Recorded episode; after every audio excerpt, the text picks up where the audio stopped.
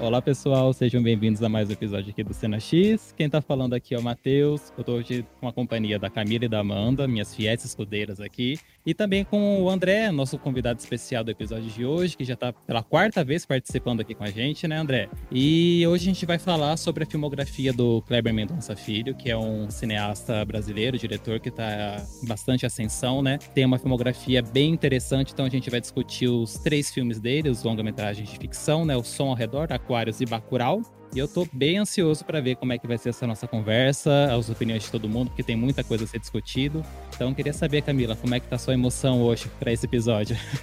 Ah, eu tô bem ansiosa para gravar, porque, para ser sincera, eu não tinha visto os filmes do Kleber ainda. Então, eu sempre deixava para depois, sempre acabava vendo outras coisas, mas aí quando a gente marcou esse episódio, eu resolvi ver. E eu adorei, gostei muito. A gente vai falar também de dois curtas dele, né, que são bem interessantes também. Eu tô muito animada para gravar. Sim, e você, Amanda, como estão as expectativas para hoje? Tô empolgada também, ainda mais que acho que as histórias que contam os filmes, tanto os curtos, são bem interessantes. E eu quero muito saber a opinião de vocês sobre.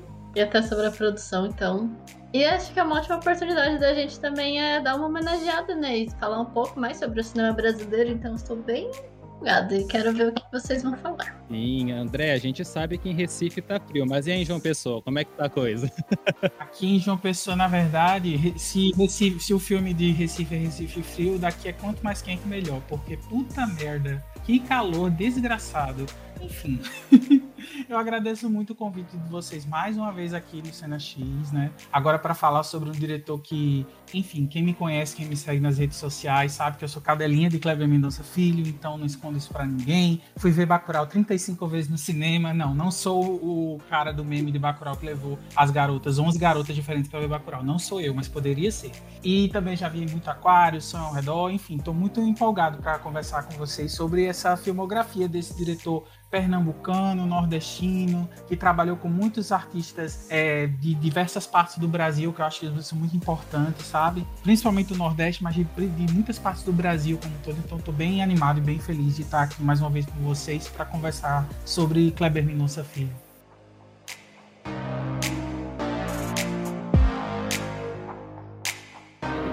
No filme também, né? Tipo, da modernidade versus é, antigo, entre aspas, né? Costumes antigos, né? Memórias, né? Desde então... o começo ele fala muito sobre memórias. Mas eu acho que a forma como ele abordou as memórias não foi tanto assim, meio saudosista, como a gente vê em muitos a, outros A forma como ocorrem a, a, o desenvolvimento do que a gente chama de desenvolvimento, né? de uma maneira muito agressiva, de especulação. Existe nos outros, né, que é uma questão de atemporalidade, não é muito localizado no tempo ou quanto tempo se passa.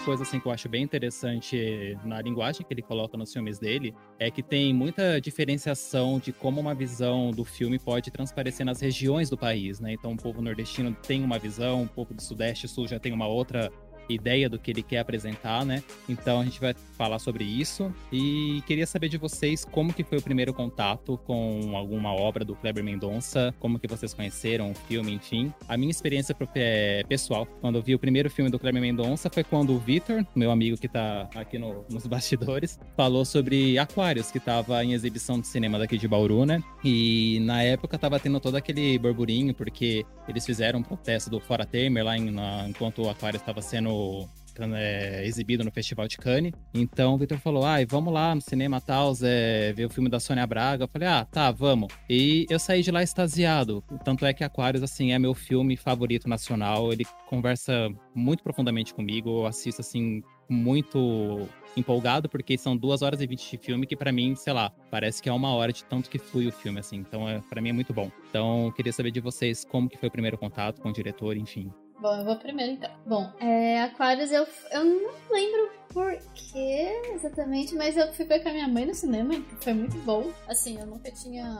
Eu fui ver, nossa, pelo diretor todos. Fui ver porque era um filme brasileiro, então eu fui assistir com ela. E eu gostei muito. Eu achei bem interessante a história, muito. Uh, todo o, o, enredo, né, como é contado, a parte também dos sons, eu gostei muito. E é um filme que, assim, eu não reassisti muitas vezes, até foi bom a gente ter feito esse episódio, porque me fez reassistir. E é muito interessante isso que o Matheus comentou de quando você começa a assistir, parece que passa no tempo. É um filme longo, mas realmente você não sente.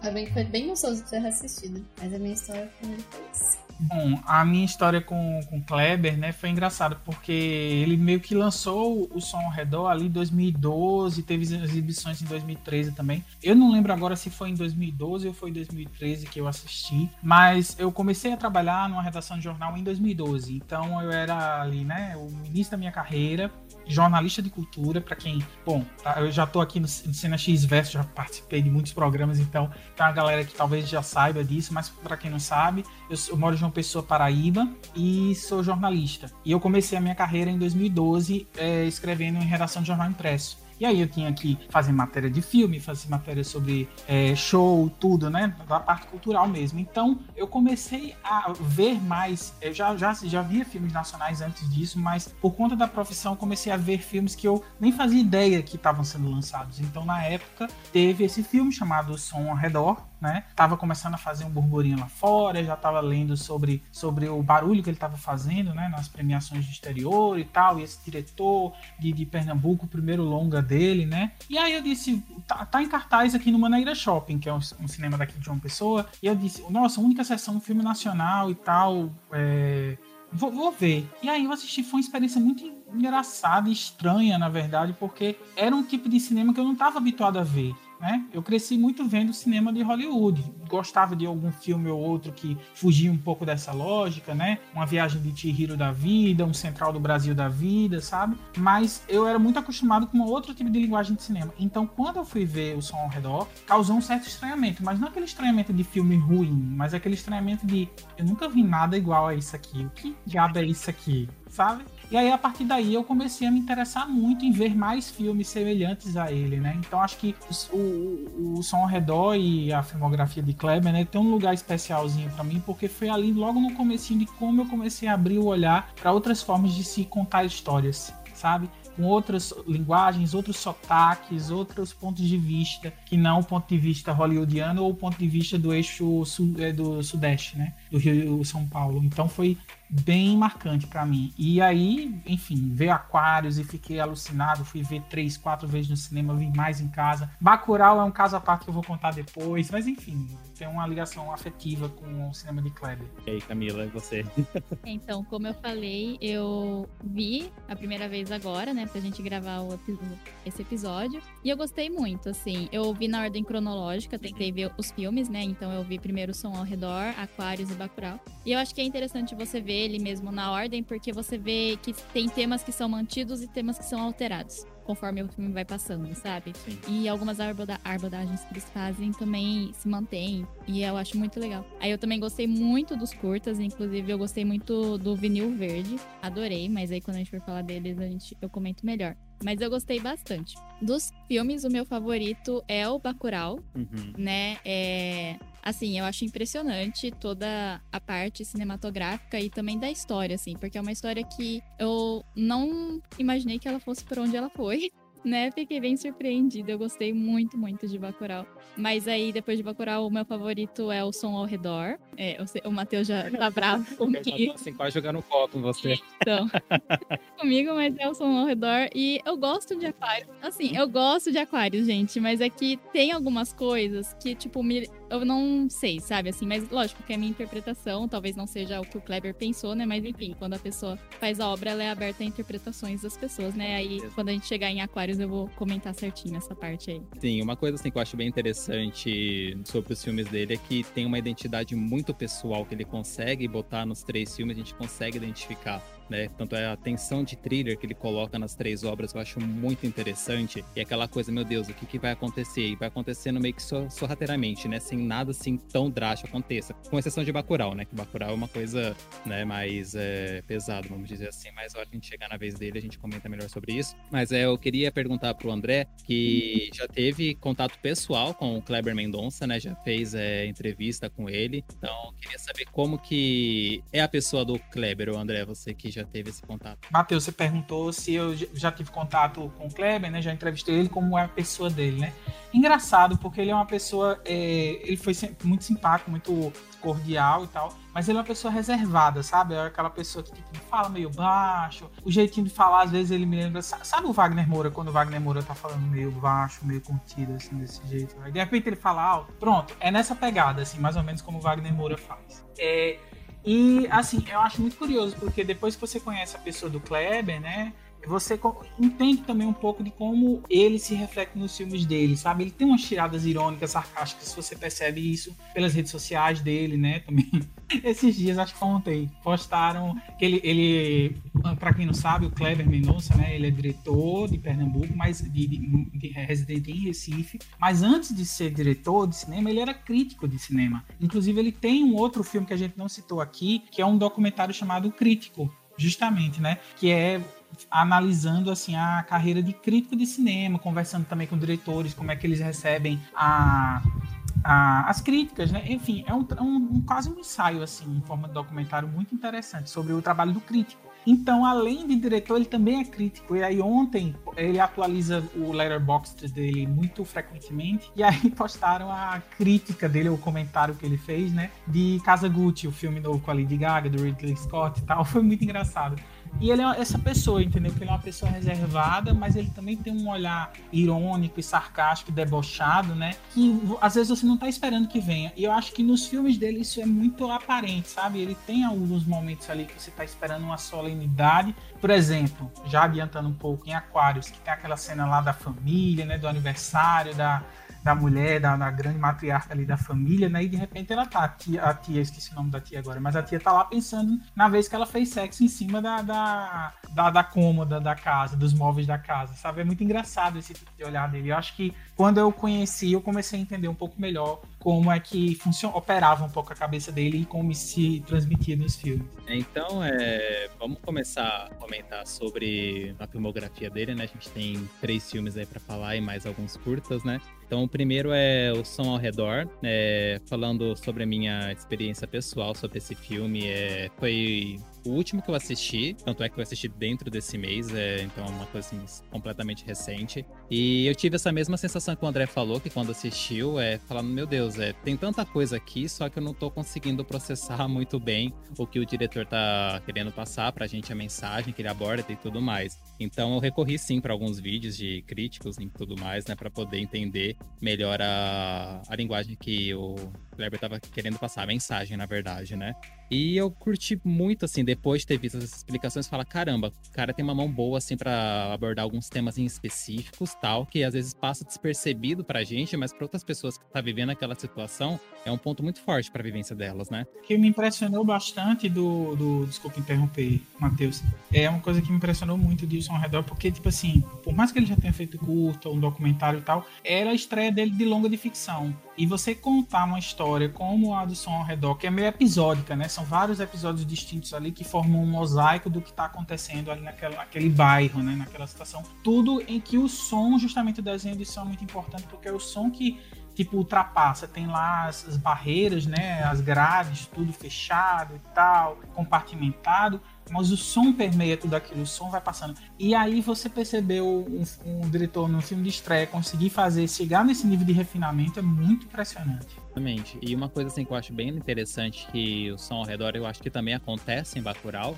é que não tem um protagonista fixo, né? Ah, na verdade, o protagonista do som ao redor é aquele, aquele bairro, né? O que acontece ali em volta. E em Bacurau, o protagonista é a cidade. Então não foca somente em um personagem, mas ele trabalha toda uma narrativa em cima da, de todos os que estão envolvidos dentro do filme, né? Logo no começo do filme a gente vê a, fotos, né, de, de pessoas trabalhando em lavouras, né, descendentes de escravos e tudo mais. E aí o primeiro take do filme são as crianças correndo, tal, de patins num condomínio que vão numa área de lazer onde tem as empregadas é, cuidando dessas crianças, né? Então já tem uma linguagem direta de que, tipo, ainda assim tem pessoas servindo pessoas de, de classe alta, enfim, e tudo mais, né? Mas será que realmente mudou muita coisa né? Depois desses trabalhos meio escravizados para a atualidade. Então, gostei bastante é, dessa abordagem que ele traz pro filme, né? Porque a gente espera alguma coisa, mas na verdade ele critica muito essa questão, né, André, do, da diferença de classe social, porque fala bastante de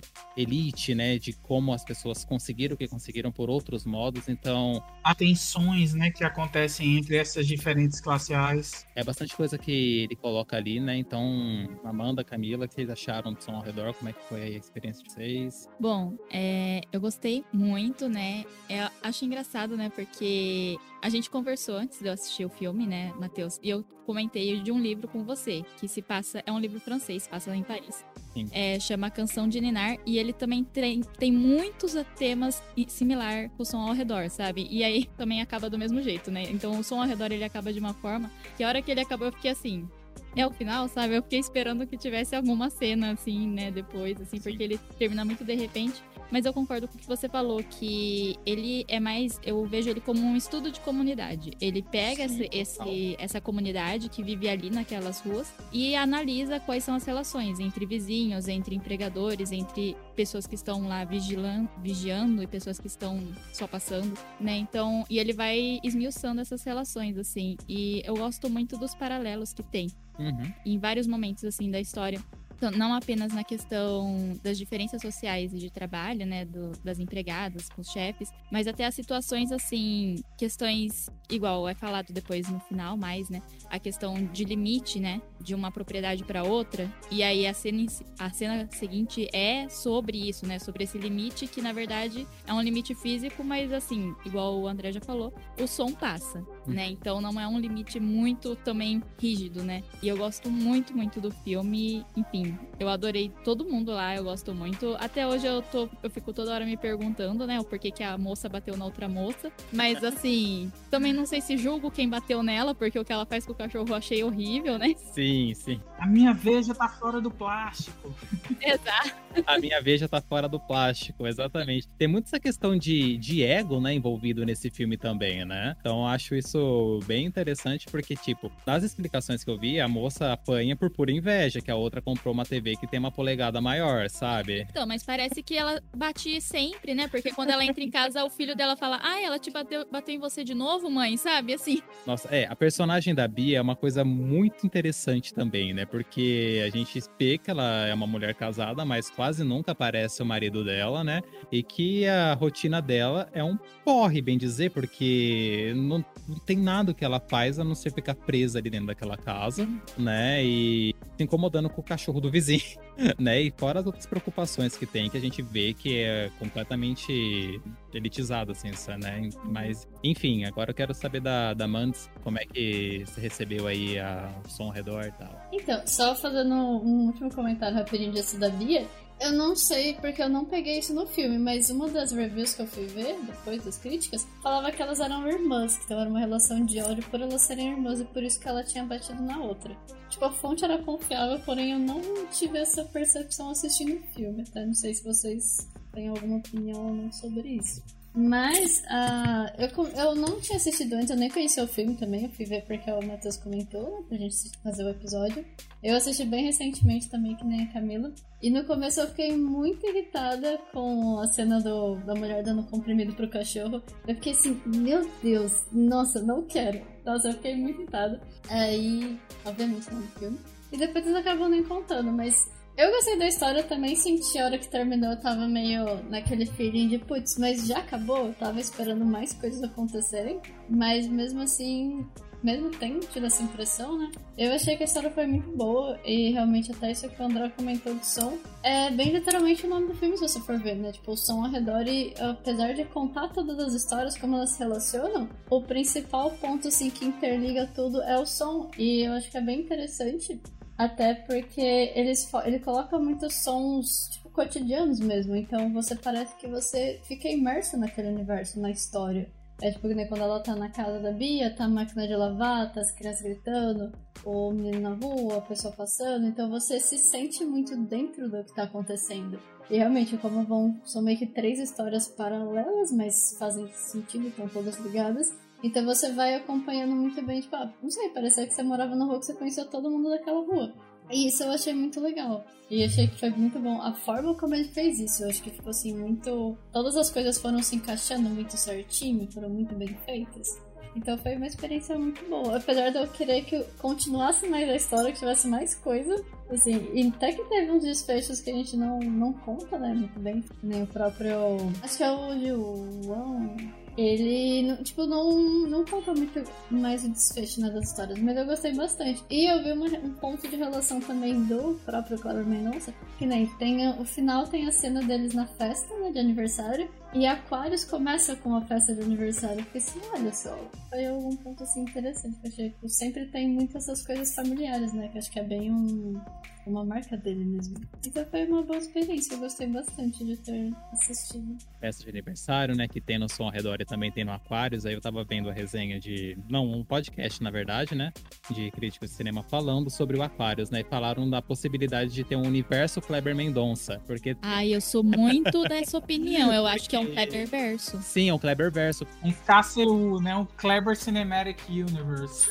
E na, tem uma cena no Aquarius onde tem o traficante, né? E a gente vê o traficante, é, é um playboyzinho, branco, tal, andando de bicicleta, nunca se passaria assim aos estereótipos do, dos olhos da sociedade, né? Jamais o julgaria como um traficante. E é o mesmo ator que faz o, o Dinho no som ao redor, né? Que a gente sabe que é o cara da rua, o que faz os assaltos, tudo, né? Que é realmente um cara de, de elite, de, de família que tem dinheiro e tudo mais. Então achei bem interessante a Amanda falar isso, porque me lembrou desse ponto. Não, mas ele também usa muito elenco, né?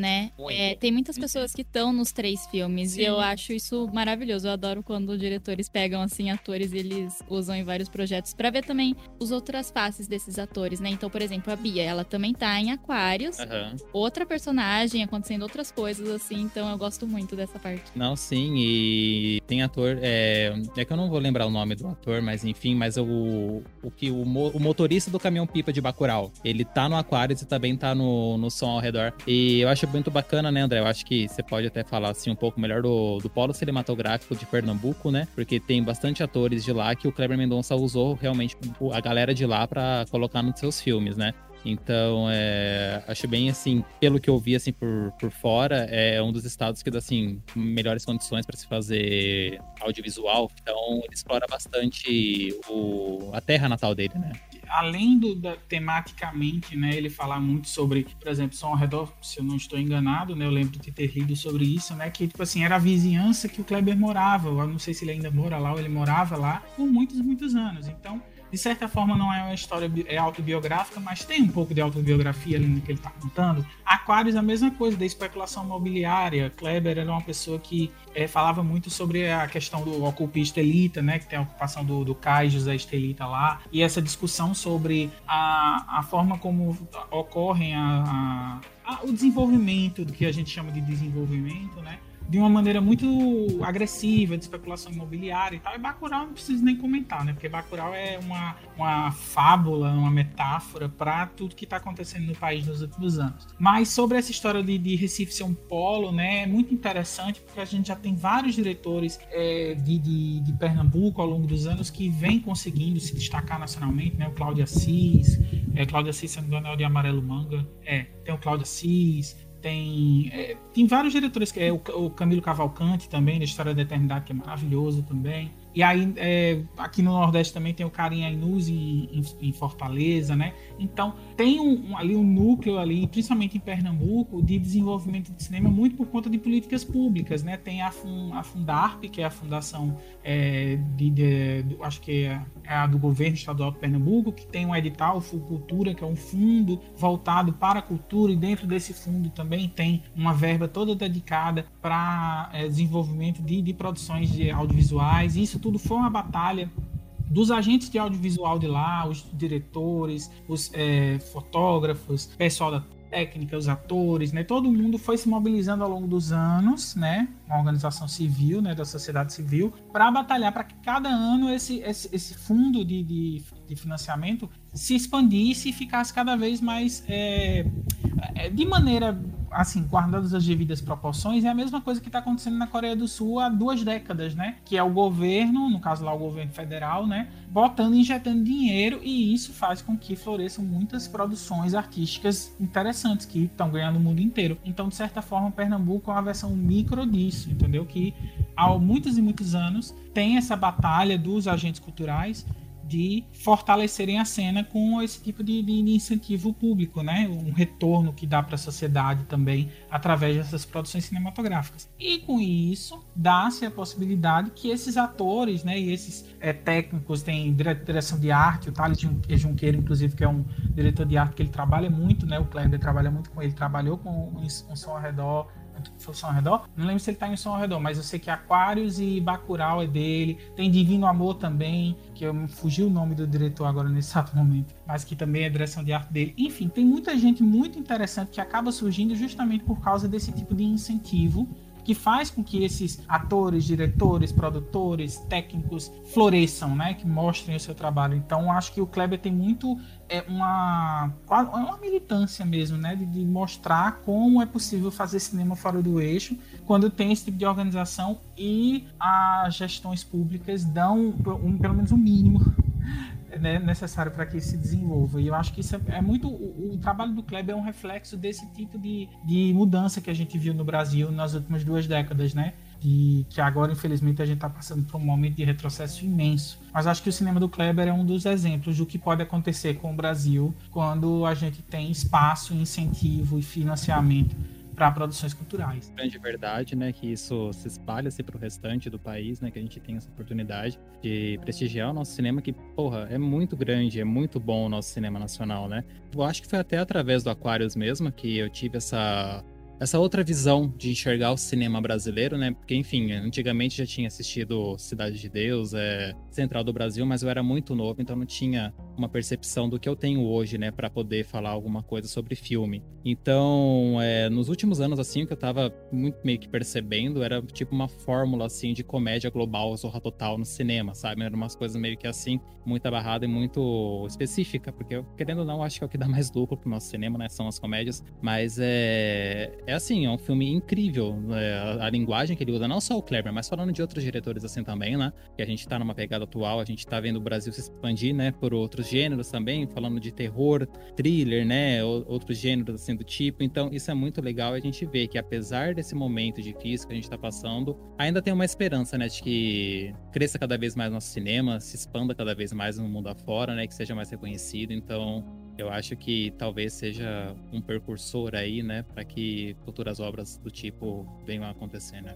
É, eu gosto muito, né, que o André comentou do caso da Coreia do Sul, porque eu vejo várias pessoas reclamando, né, de incentivos fiscais nos filmes nacionais, da Lei Rouanet, entre outros. Só que é muito isso, a Coreia do Sul foi um projeto, né, tipo, os filmes coreanos, séries, enfim, Round Six tá aí na Netflix pra provar, K-pop, foi um projeto real do governo para que isso acontecesse, entendeu? Então, querendo ou não, a gente até fala assim, ai, ah, Hollywood, como se fosse só os estúdios sozinhos. A gente não vê que tem muito incentivo do governo, dos militares dos Estados Unidos envolvidos na indústria, né? E aí a gente age aqui no Brasil como se isso fosse errado, né? Obrigado por falar isso, Camila, porque eu já ia falar isso quando você começou a falar lá de, do, de, de Coreia do Sul e tal, que é justamente isso. Os filmes norte-americanos, inclusive os filmes blockbuster, que a gente adora dizer, ah, porque a produção é da Disney, que tem bilhões e bilhões e bilhões para gastar. Mas se você for parar para ver, quase todo filme do, do MCU da Marvel tem lá no, no final, tipo assim, é, governo da Geórgia. Geórgia é um dos estados dos Estados Unidos. Eles oferecem isenção fiscal justamente para que haja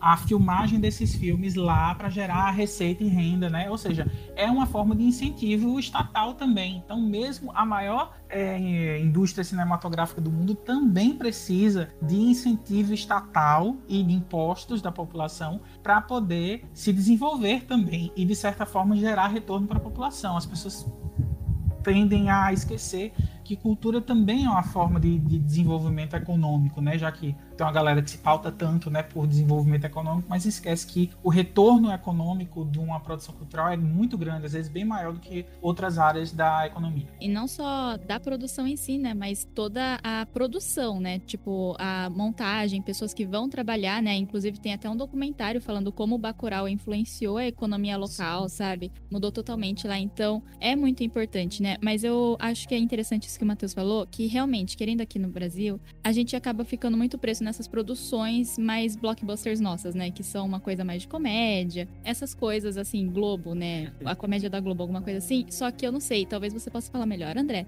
Eu sinto que o Nordeste sempre produziu produções culturais de cinema muito boas, assim, por muitos anos já, né? E infelizmente a gente não vê esse reconhecimento, né? O Kleber tem esse reconhecimento, aí agora o Wagner Moura tá sendo diretor também. Mas infelizmente a gente vê, tipo, vários filmes que são clássicos, considerados importantes para nossa história nacional, que são do Nordeste, não são tão conhecidos ou falados, né? Exatamente. Inclusive, a, o lançamento de Bacurau acho que deixou muito evidente essa tensão que ocorre, né? É, dessa, vamos dizer assim, quase como se fosse uma cisão mesmo do país, entendeu? Então, quando o Kleber ele extrapola isso e coloca por uma questão mais é, que aparenta ser mais radical, mais extrema na TV, na, na, dizer, na tela de cinema. Mas eu acho que, de certa forma, isso acaba refletindo um pouco dessa, dessa, dessa cisão que ocorre mesmo, entendeu? Da cultura do que está acima da, da Bahia, né? É meio que colocado como uma coisa só, ou como uma coisa regional, de nicho, né?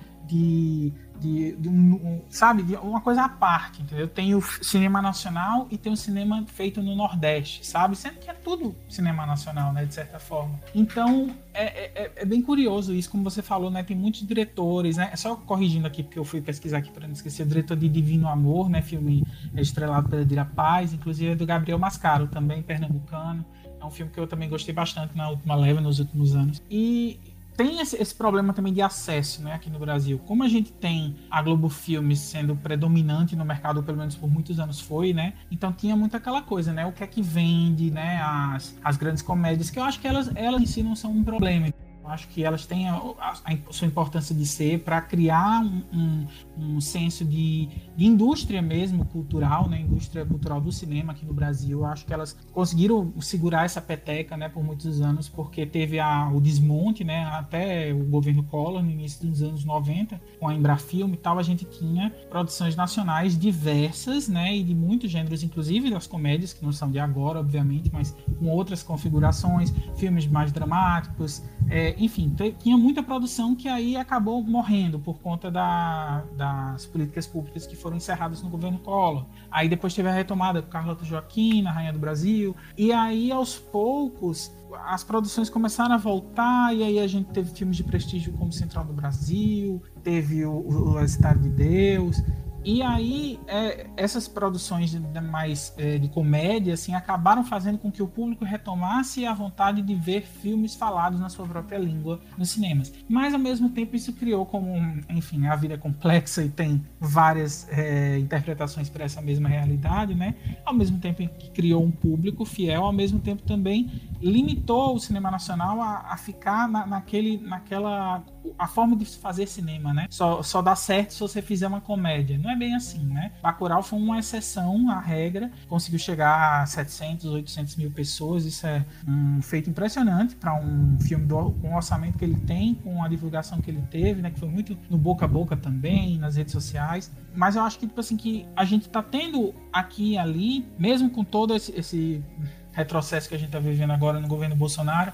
a gente também está tendo algumas coisas. A chegada dos streams ajudou muito também a gente a diversificar isso também. As comédias fazem sucesso nos streams também, mas também tem outras coisas aparecendo também por conta dos streams. Então, apesar de tudo, apesar do cenário às vezes parecer muito é, eu viajei aqui, falei um monte de coisa ao mesmo tempo, tava falando direito do Nordeste, acabei falando de tudo. Mas eu tenho a impressão que muitas dessa, dessas produções, por exemplo, agora está em cartaz nos cinemas Deserto Particular, né? Que é o do Ali Muritiba, que é um diretor baiano que cresceu em Curitiba, que se passa no interior da Bahia, que tem como atores um é, sudestino, que é o, o Antônio Saboia, mas também tem o, o Natal, o Potiguar, né? De Natal, o Pedro Fazanaro. Então tem aí uma uma diversidade, né, colocada na telona que eu acho que a gente está tendo ainda a oportunidade de ver isso acontecer. Então, eu tenho, apesar dos pesares, esperança. Sim, então acho que para assim, eu encerrar a parte do som ao redor, né? Uma coisa que eu gosto muito do, do Kleber Mendonça é a metalinguagem que ele usa nos filmes dele, né? Então tem muita cena que você fala, caramba, mas o que, que isso quer dizer? Mas está completamente intrínseco no, na vivência ali de cada personagem. Né? Então acho isso muito bacana. E a cena da cachoeira, mano, aquilo lá é, é impressionante, né? Que eles estão lá embaixo da cachoeira e depois de repente aquilo vira um banho de sangue. Tá, mas por que, que é um banho de sangue? A gente só vai entender aquilo no final do filme. Então, gente, desculpa, mas esse é um episódio completamente cheio de spoilers, tá? Então, deveria ter avisado antes, mas tô avisando agora, né? Mas talvez seja um motivo a mais para vocês quererem assistir o filme, né? Então a gente sabe que aquela rua lá, tal, né, que teve o serviço de segurança contratado, na verdade, é porque uma elite toda é preocupada com a invasão de, de ter, ser vítima de algum roubo, alguma coisa assim do tipo, né? Mas na verdade quem comanda lá é o Francisco, né? O chefão da porra toda. Mas ele conseguiu todos aqueles prédios, enfim, através de de um banho de sangue que ele teve anos antes, né? Através de território e tudo mais. Então ele matou muita gente para conquistar o que ele tem hoje em dia, né? Exatamente, ele pisou em muita gente. E aí, de certa forma, é curioso a gente parar para pensar que em 2012, né? Kleber estava lançando um filme que falava, querendo ou não, porque a gente só pensa muito nessa palavra que eu vou dizer agora, quando a gente pensa em Rio de Janeiro, principalmente, né? Milícia. Aquilo ali que ele está contratando aquela segurança particular é uma milícia, sabe? Uma pequena milícia ali. E ele é o chefão daquela milícia, só que aí ele, né? Enfim, como a gente vê no final do filme, né? É, ele é vítima do próprio veneno. Agora, curioso, antes da gente terminar de falar de São ao Redor, eu queria que aproveitando que você falou justamente do, do chefão lá, do, do patriarca lá, né? Do, do poderoso chefão daquela, daquela região é a forma como Kleber impõe medo na gente através daquele personagem, com muita sutileza. Tem uma cena que ficou na minha cabeça para sempre. Assim, desde a primeira vez que eu vejo o filme e eu vejo aquela cena que é quem conhece Recife sabe que a Praia de Boa Viagem tem uma presença muito forte de tubarões, porque teve a obra no Porto de Suape, que acabou fazendo com que, enfim, aquele, todo aquele bioma ali fosse alterado, então os tubarões que iam para aquela região mais afastada da, da orla acabaram se deslocando e teve toda a questão do aterramento também, de Recife avançar para cima do mar, toda aquela questão. E aí os tubarões vivem rondando aquela praia ali. Tem muito ataque de tubarão e, e você não precisa nem entrar muito fundo no mar para um, ver um tubarão ali circulando. E aí o que, é que acontece? Justamente tem a cena do é o, é o Francisco, não é o nome dele, que ele vai tira lá a camisa e entra no mar à noite para nadar, numa zona cheia de tubarões. Ou seja, ele é, o, ele é o maior daqueles tubarões. Ele não tem medo, ele não precisa temer aqueles tubarões, porque ele é a pessoa a ser temida, sabe? E o Kleber não precisa dizer nada, sabe? Ele só precisa colocar aquela cena ali e depois mostrar o comportamento dele ao longo do filme, pra gente entender que ele é uma figura a ser temida, é uma figura ali que impõe uma, uma, certa temeridade, sabe? Então eu gosto muito das sutilezas que o Kleber tem. Muita gente reclamou que Bacurau ele não foi tão sutil assim e tal. E de fato ele foi, foi, foi um pouco mais direto em Bacurau. Mas eu acho que o Kleber, defendendo o Kleber aqui mais uma vez, acho que ele tem muitas sutilezas que as pessoas quando só começam a perceber quando vê o filme na segunda, terceira, quarta vez, né? Que é uma coisa que eu faço muito com os filmes dele, eu vejo muitos filmes dele. Justamente por causa desses detalhes, das sutilezas que ele vai apresentando em pequenos detalhezinhos ali que quando você vê que formam a, a pintura completa, eu acho que o Som ao Redor tem muito disso também. São pequenos frames, pequenos, quase pequenos sketches ali, né? não é humor, mas é usando o termo do humor, pequenas histórias, capítulos, episódios que quando você vê ali aquele mosaico no geral, ah, é sobre isso. Exato. E eu acho bem bacana dessa cena específica que você comentou, que ele tá caminhando na rua, indo pra praia, né? Porque a primeiro momento a gente pode ver que tem uma ideia, na verdade, de que é um momento de vulnerabilidade do Francisco, que ele tá caminhando na rua, você fala, meu Deus, alguma coisa vai acontecer com esse homem. Mas a partir do momento que ele entra no mar, que possivelmente é uma zona cheia de tubarões, a gente vê. Dá até um foco na placa, sabe? Zona, Shark Zone e tal. Isso, então a gente conclui que, na verdade, a gente tem que temer ele mesmo, não o que vai acontecer literalmente ao redor, né? E o filme ele é muito cheio disso, né? Que nem a questão da, da empregada doméstica que cuida da casa do, do João, né? Que tá lá há muitos anos e tudo mais, né? E ela acaba levando as netas dela pra ficar lá, enfim, né? Mas, tipo, ela tá levando as netas porque não tem aonde deixar essas crianças, entende? Não é porque o João é bonzinho e tá deixando ela levar as crianças lá. Claro, é uma empregada que tá trabalhando há muitos anos na família e tudo mais, então ele meio que não se importa da presença das crianças. Mas tem uma, um outro reflexo por trás do motivo que por que as crianças estão lá, né? Outro momento também é quando a senhora vai comprar o apartamento em que o João tá apresentando para ela, né? E ela quer abaixar o preço porque teve um suicídio ali dentro daquele apartamento, né? Mas só que na verdade a gente percebe que aquela mulher ela tá quebrada financeiramente, que o cara pergunta: "Ah, aqui tem vaga para dois carros". Ela: "Ah, no momento a gente não tem carro". Depois a filha dela fala: "Ah, mas nós tínhamos dois carros, né?". E ela fica ali batendo na tecla: "Ah, não tem como você abaixar o preço do apartamento porque teve um suicídio aqui, não sentiu uma energia muito boa, alguma coisa assim do tipo". Então, a todo momento, é, eu acho que no filme as pessoas é um reflexo delas próprias mesmo, né? Então, essa questão de tirar vantagem de uma coisa para beneficiar ela própria. Então, eu acho isso muito bacana e, sei lá, é, é coisa que sim, que a gente só vai perceber mesmo vendo reviews do filme e tudo mais, ou vendo uma, duas, três vezes a gente consegue captar essas mensagens, porque é de uma sutileza tão grande que eu acho fantástico o jeito que ele mostra essas mensagens pra gente, né?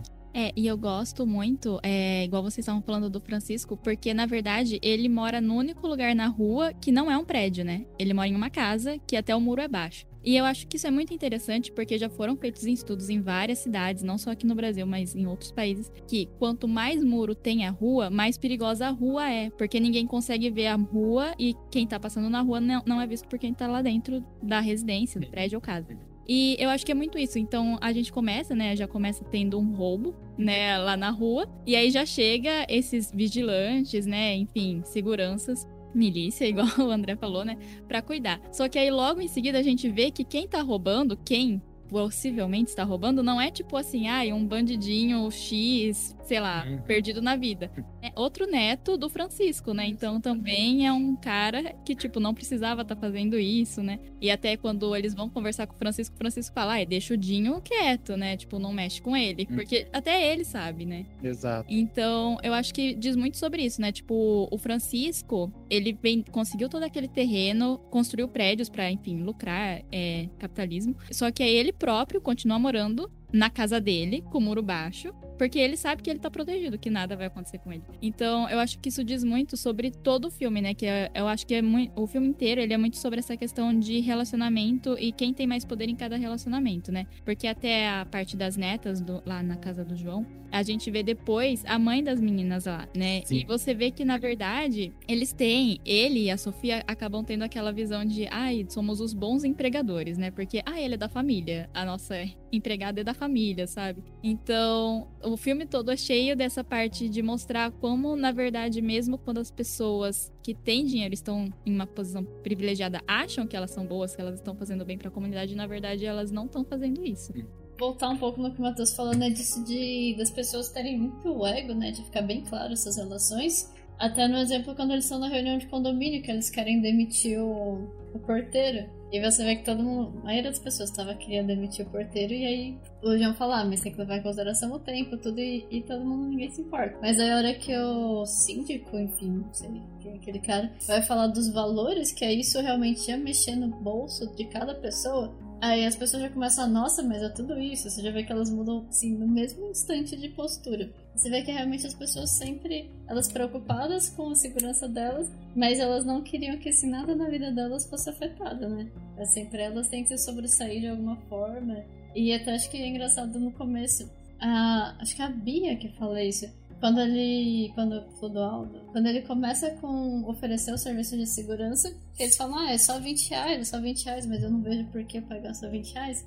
E aí o João fala, nossa, mas o que que tá por trás disso? O que será que vai acontecer? Sabe? Como ah, se a gente não pagar, então a gente vai ser prejudicado. E aí depois a Bia tem uma cena dela pagando a mensalidade e ela vendo que não tem necessidade, mas que ela acaba pagando. Então eu acho que fica bem claro que Outras pessoas vão fazendo coisas cotidianamente, mas o qual elas querem sempre ser melhor do que o outro, sempre estar tá se sobressaindo. Hoje trago em meu corpo as marcas do meu tempo. Podemos ir para Aquários, então? Vamos pro segundo filme, então, do Kleber. Esse é o meu favorito de longe. É... Tem uma relação muito pessoal com Aquários, porque eu me enxergo muito na Clara, sabe?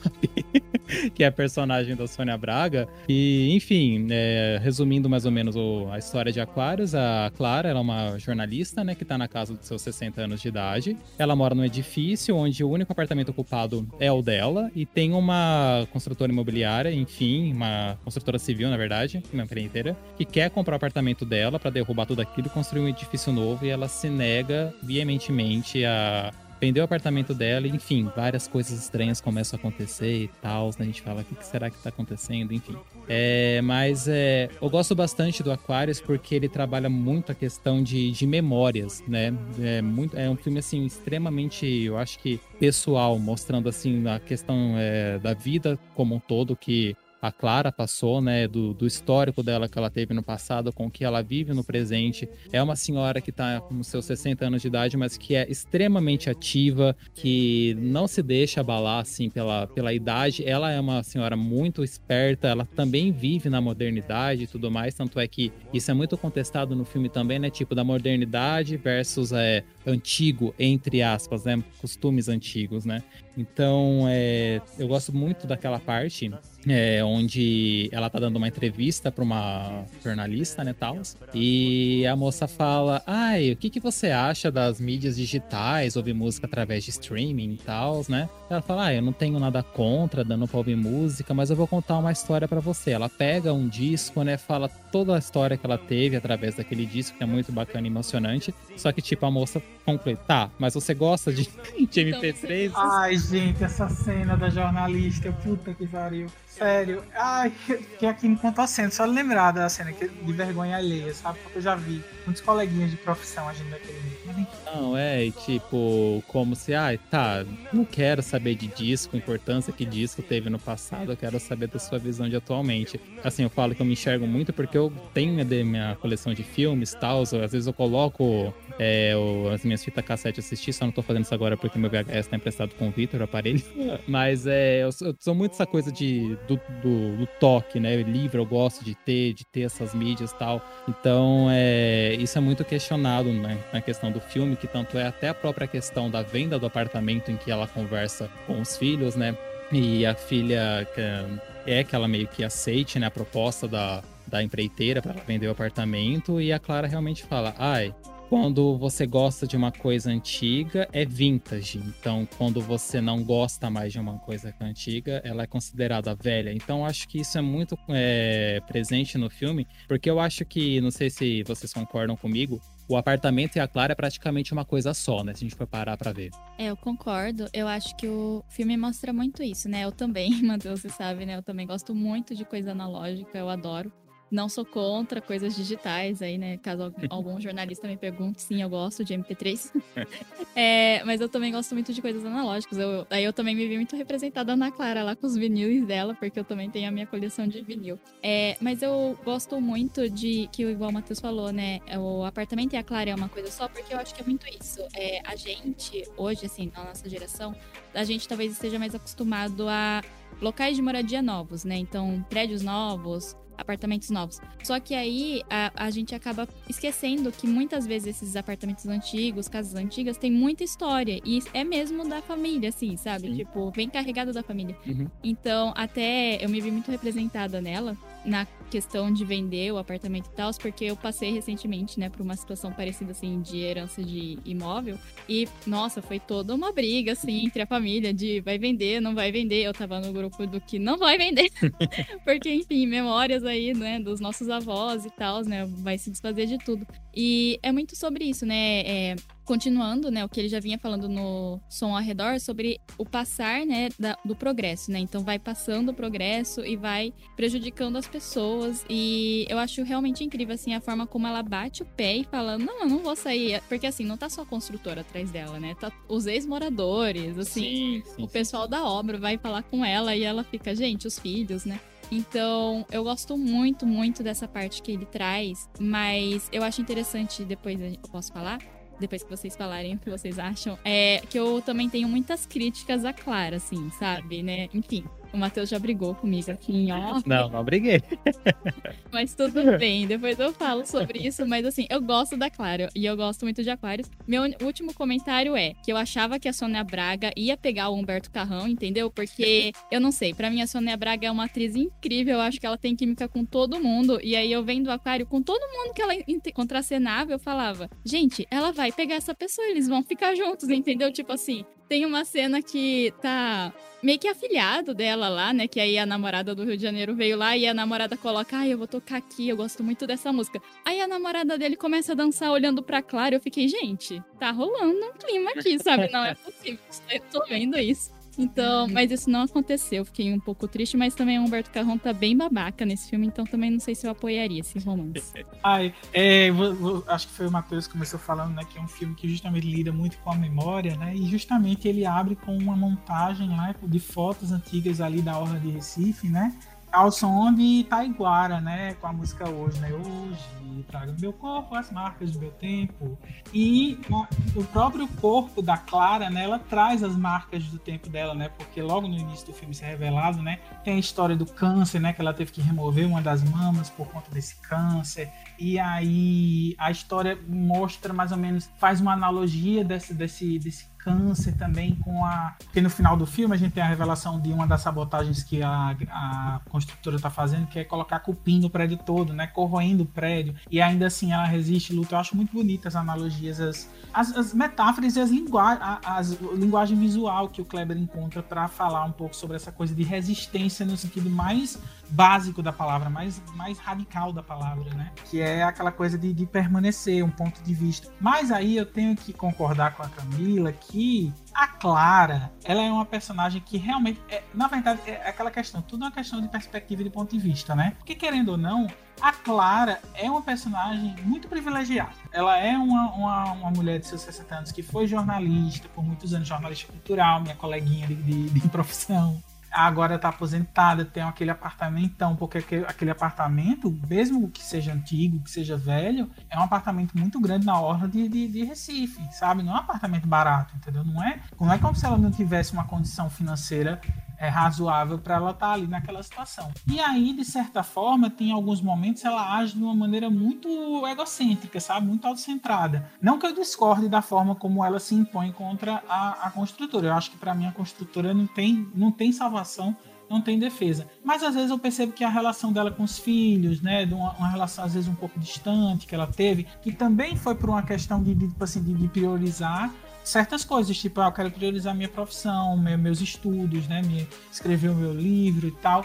Tem essa questão de, tipo assim, que se você olhar, virar a, a narrativa um pouquinho para um lado, talvez a Clara não seja aquela pessoa tão virtuosa como o filme tenta enxergar, sabe? Porque o filme, na verdade, a câmera ali do, do, do filme, o Kleber, a direção do Kleber, é completamente apaixonado pela figura da Clara, sabe? Ela saindo do mar, feita uma deusa, sabe? Saindo feita a própria deusa do mar é, muito, muito foco na cara dela, a forma como ela se, se diverte, ela, ela flerta também não só com os outros personagens, né, com todos os outros personagens, como a Camila fala, de uma maneira muito natural e espontânea, mas com a própria câmera, sabe? Aqui talvez seja o melhor papel da Sônia Braga que ela já fez na vida. Sabe, ela fez muitas coisas incríveis, sabe? Claro que, enfim, o Beijo da Mulher-Aranha, ela também estava muito bem e tal. Mas, não sei, acho que em Aquarius ela entrega 120%, sabe? Ela tá ali completamente entregue. E isso acaba também fazendo com que a gente se apaixone pelo, pelo personagem também, que tem muitas virtudes. Mas às vezes a gente acaba passando um paninho pra Clara também aqui e ali, né? Por causa disso também. Então, eu acho que eu vou concordar um pouquinho com a Camila aqui, apesar de amar a Clara, apesar de amar Aquarius. Eu entendo que se você olhar para um outro viés, talvez a gente consiga ter uma outra interpretação de quem é a Clara ali nesse contexto. Eu acho, assim, né, só para explicar essa minha questão da Clara, eu não acho que. Eu concordo com o André. É, realmente, a câmera do Kleber e ele é muito apaixonado pela Clara e ela é colocada, assim, muito como uma heroína mesmo no filme. Mas eu acho que ele coloca cenas muito para pontuar mesmo que ela é privilegiada e ela não percebe essas privilégios que ela tem, né? E às vezes o próprio público não percebe isso, mas tá tudo lá no filme. Sim, então, aí tem a cena da empregada que eu tava falando com o Matheus, que assim, quando chega a namorada lá do Rio de Janeiro e vai passear, eles vão lá na festa de aniversário da empregada, da Clara, e aí ela conta toda a história, ai, porque o filho dela morreu e foi muito triste que não sei o que lá. Só que aí quando ela tá em um outro contexto e a empregada escolhe falar sobre isso, ela fica desconfortável, porque aí não foi ela que escolheu esse momento pra estar tá falando, não, é, não era como se ela estivesse mostrando isso. Tem essa cena, então aí também tem a cena que ela tá jantando ou almoçando com o amigo dela do jornal lá, que é, foi feita a entrevista do começo, e ela começa a falar, ai, porque o Humberto Carrão é neto do dono da construtora. É, aí a, sua, a menina que me entrevistou é sua sobrinha, sabe? E aí ele fala, mas e o seu irmão? E a sua família, né? Porque ela também não percebe que ela também teve muito privilégio, teve isso acontecendo na família dela. E ela realmente não vê, assim. Mas, assim, essa questão dos filhos, eu super entendo, eu fiquei do lado dela nessa parte, porque é muito uma questão que, assim, a gente tem esse costume, e aí eu acho que o Kleber colocou isso de propósito no filme, de julgar mulheres que focam mais no trabalho e abdicam a vivência com os filhos. Porém, se fosse, tipo, igual ele é jornalista, se fosse um jornalista saindo da casa dele para fazer uma pesquisa de dois anos, será que os filhos iam ter tanto rancor por isso? Sabe? Será que isso seria abordado? Ai, mas você não, veio, não ficou com a gente durante dois anos, sabe? Mas assim, ela é mãe, né? Então aí ela não poderia estar tá fazendo isso, né? Mas eu gosto muito da cena do confronto dela com os filhos. Eu acho que é um dos melhores, assim, momentos do filme. Gosto. Um momento para puxar sardinha. É, o meu professor de teatro, Daniel Porpino, faz um dos filhos dela, então eu fiquei super lá. Ah, meu Deus, Daniel! Enfim, fiquei super feliz. Legal. Eu concordo bastante com o que. Eu achei bem legal quando você falou desse ponto dela ser mulher, ser jornalista, se, teria... se ela fosse o pai, né? Se fosse o contrário, se teria sido tão julgada com os, pelos filhos também. Eu concordo com muitas coisas que vocês falaram, mas eu só queria acrescentar também que isso que o Matheus comentou de que é bem puxa muito memórias, né? Desde o começo ele fala muito sobre memórias. Mas eu acho que a forma como ele abordou as memórias não foi tanto assim, meio saudosista, como a gente vê em muitos outros filmes. Foi mais mostrando o quanto são importantes as memórias, mas o quanto é importante na construção da personagem da vida dela. Então eu acho que eu, até o enfoque como ele passou isso, como ele foi contando esse passado, foi muito bom. Porque em nenhum momento você fica, nossa, vai ser aquele momento de nostalgia, de vai ficar, tipo, contando aquele passado, sofrendo pela parte do câncer, de tudo. Não, é realmente mostrando coisas que foram importantes para construir a história. E eu concordo super com vocês falaram dela. Eu tenho minhas ressalvas contra a Clara também. Eu acho que ela definitivamente não vê os privilégios dela e ela tem muitos. Até se você for ver, tipo, a gente fala Aquários, ela é o apartamento, ela, é, ela realmente é o filme, é ela no filme inteiro. E ela definitivamente não vê o quanto ela tem os privilégios. E, mas um ponto que eu acho muito bom, apesar disso, que não é realmente o enfoque da história, é essa questão que o André comentou da resistência mesmo. Você vê que aquela cena que ela tá falando com eles no final e que ela fala do câncer, que eu já lutei, eu já venci um câncer, então eu prefiro dar um câncer do que ter outro, eu acho que é uma das cenas mais fortes e mostra muito isso. O qual, assim, apesar de ter as minhas ressalvas de não gostar muito de como ela se comporta e tudo, eu tiro o chapéu porque você vê o quanto ela foi uma mulher forte. Então, que nem. Ela enfrentou um câncer aqui também naquela época, né? No ano que se passava, não era uma coisa fácil. Até hoje tem muitas situações que é muito difícil de, da pessoa lidar com o câncer. Não é fácil lutar e sobreviver. Ela se impõe, tipo, contra a construtora, ela se impõe contra a família, contra todo mundo, pela opinião de que não, ela quer salvar o apartamento, aquela é a vida dela, então ela quer salvar, ela quer proteger aquilo que é ela, né? A identidade dela, basicamente. E ela sempre se foi muito. E outra coisa que eu acho interessante é a questão, tipo, ela é uma pessoa mais velha, considerada uma pessoa idosa, entre aspas. Então, vem voltando naquele ponto de ser antigo do novo, o contraste. Você vai, o apartamento dela antigo, tem as histórias dela antiga, mas ela não é velha, não é uma coisa que envelheceu. Ela foi acompanhando todas as mudanças. Então, ah, ela gosta do vinil, ela tem toda a casa dela, apartamento, tem a história antiga, ela tem a história dela antiga, mas ela foi assim, ela meio que acompanhou esse crescimento junto. Então eu achei muito interessante como eles fizeram esse contraponto entre o antigo, mas se desenvolvendo e estando assim até hoje atualizado. E eu acho que isso fica muito claro, assim, na Clara mesmo. Ela representa isso muito bem. É muito bom como a narrativa do filme, como é- a narrativa do filme ela acaba fazendo isso, né? Que tipo, ao invés de mostrar, como você pontuou muito bem, Amanda, é, daquela cena nostálgica de ficar remoendo o passado, não. A gente é apresentado ao passado dela ao longo do filme pra gente entender quem ela é no presente e como aquele passado a constitui e como, de certa forma, aquele apartamento, aquele prédio, aquela, aquele lugar representa tudo aquilo que a constitui. Não aquilo que se passou, mas aquilo que continua presente até hoje, sabe? Eu acho que também é, é importante, como a gente estava falando aqui mais cedo, né? Tem essa coisa da gente estar acostumado a morar em lugares novos, casas novas, apartamentos novos, né? E a gente às vezes esquece também que aquilo, a- a- aquele ambiente onde a gente está, a nossa cidade, né? Também, não só, a cida- não só a casa, mas a nossa cidade, tá repleta, imbuída de muitas histórias, sabe? Às vezes a gente passa por cima disso em nome de um progresso. Então, é uma outra coisa também que o Kleber, sim, o som ao redor, ele discute ali de maneira sutil ali também as relações de poder e essa questão da, da herança, né, do passado, né, ali com o personagem do Francisco. A que custo ele, ele conquistou tudo aquilo, né? Aqui em Aquários a gente tem uma outra visão, é tipo assim, o que a gente viveu constitui quem a gente é no presente. E às vezes a gente é, lembrar e preservar certas coisas do nosso passado também é uma forma da gente dizer: eu estou aqui, eu continuo aqui, vou continuar aqui desse jeito, porque fui eu. é, Isso aqui me constituiu enquanto pessoa, enquanto história. E às vezes é bom a gente não esquecer disso. Então é outra forma também da gente lidar com o nosso passado, sabe? Eu acho que o Kleber tem muito. Bacurau também tem um pouco disso também, a gente vai comentar mais pra frente. Então eu acho isso muito curioso e interessante. Exatamente. E eu ia comentar que, que nem Amanda comentou da, da questão aí da Clara do apartamento, essa questão de ser considerado velho ou não, né? A gente vê que a Clara, a Clara ela é uma senhora que está extremamente ativa, ela tem uma vida sexual ativa também, apesar de receber uns fora dos caras, porque enfim, ela teve que retirar uma das mamas por conta do câncer, né? Homens héteros. Exato. E a gente também vê que o apartamento, apesar de das pessoas se cham- chamarem ele de velho, de antiquado e tudo mais, ele não é tão velho assim, dá pra viver tranquilamente nele, né? Então essa analogia entre um e outro, eu acho muito bacana. E eu acho que o ponto final do filme, que nem o André tinha comentado, que colocaram pin lá e tudo mais pra danificar toda a estrutura do imóvel, pra, enfim, a estrutura conseguir levantar o edifício, conversa diretamente com a questão do câncer da, da- que a Clara teve, né? Eu acho muito bacana aquela cena em que a Clara tá tendo um sonho, em que ela tá deitada na cama e a empregada fala: Olha, tá sangrando o teu peito.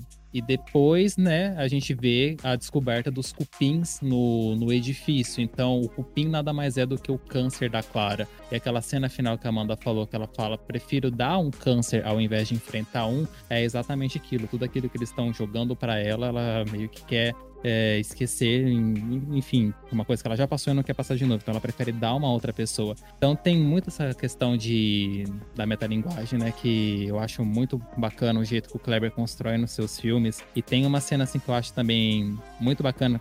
Que é quando ela vai visitar o túmulo do marido dela, né? Que ela vai ao cemitério e tal. E ela tá saindo, ela vê uma exumação, né? Dos coveiros, enfim, exumando um, um dos jazigos. E aí, logo depois tem a cena dos filhos e tudo mais, e os filhos vão lá e ela fala, ai, vocês deveriam me ver mais vezes, tal. né? Pode até entrar nessa questão do egocentrismo da Clara que vocês é, já comentaram, né? Mas é, eu acho que ela meio também tem essa preocupação de que, tipo, ai, eu não sei quanto tempo eu vou viver aqui, então quero curtir mais vocês, né? Então, eu achei legal essa questão de que ela também se preocupa com o futuro. Mas enfim, muita coisa aí no Aquário. Eu ia comentar mais uma que eu acabei esquecendo agora. Ah, tá, lembrei. a questão que a Camila comentou da cena que a Ladjane, a, a empregada da Clara, mostra a foto do filho que acabou falecendo, né? E nessa mesma cena tem a namorada lá do, do sobrinho dela do Rio de Janeiro, que coloca uma música lá e que a Camila até falou que rolou um clima e tal. Rolou muito um clima naquela. Gente, não é possível. Mas é, a gente percebe que a Clara fica extremamente emocionada com a música que, que tá tocando. Que nem eu já tinha comentado, o filme, ele fala muito de memórias, né? Então, a gente não sabe qual é a memória que a, memória, que a Clara teve ao escutar aquela música. E isso não deixa claro no filme. E é uma coisa que eu percebi que tem muito no, na, na linguagem do Kleber Mendonça, é dele colocar elementos no filme dele que ele não dá uma explicação. Então eu acho isso muito legal, porque na cena final do Aquarius a gente descobre que a empreiteira tá envolvida no meio de um escândalo, né? Que elas vão atrás, descobrem uma papelada e fala que vai publicar no artigo que vai prejudicar ele. Só que a gente, como espectador, a gente não sabe qual escândalo que é aquilo, né? A gente sabe que ele existe, mas a gente não sabe o motivo.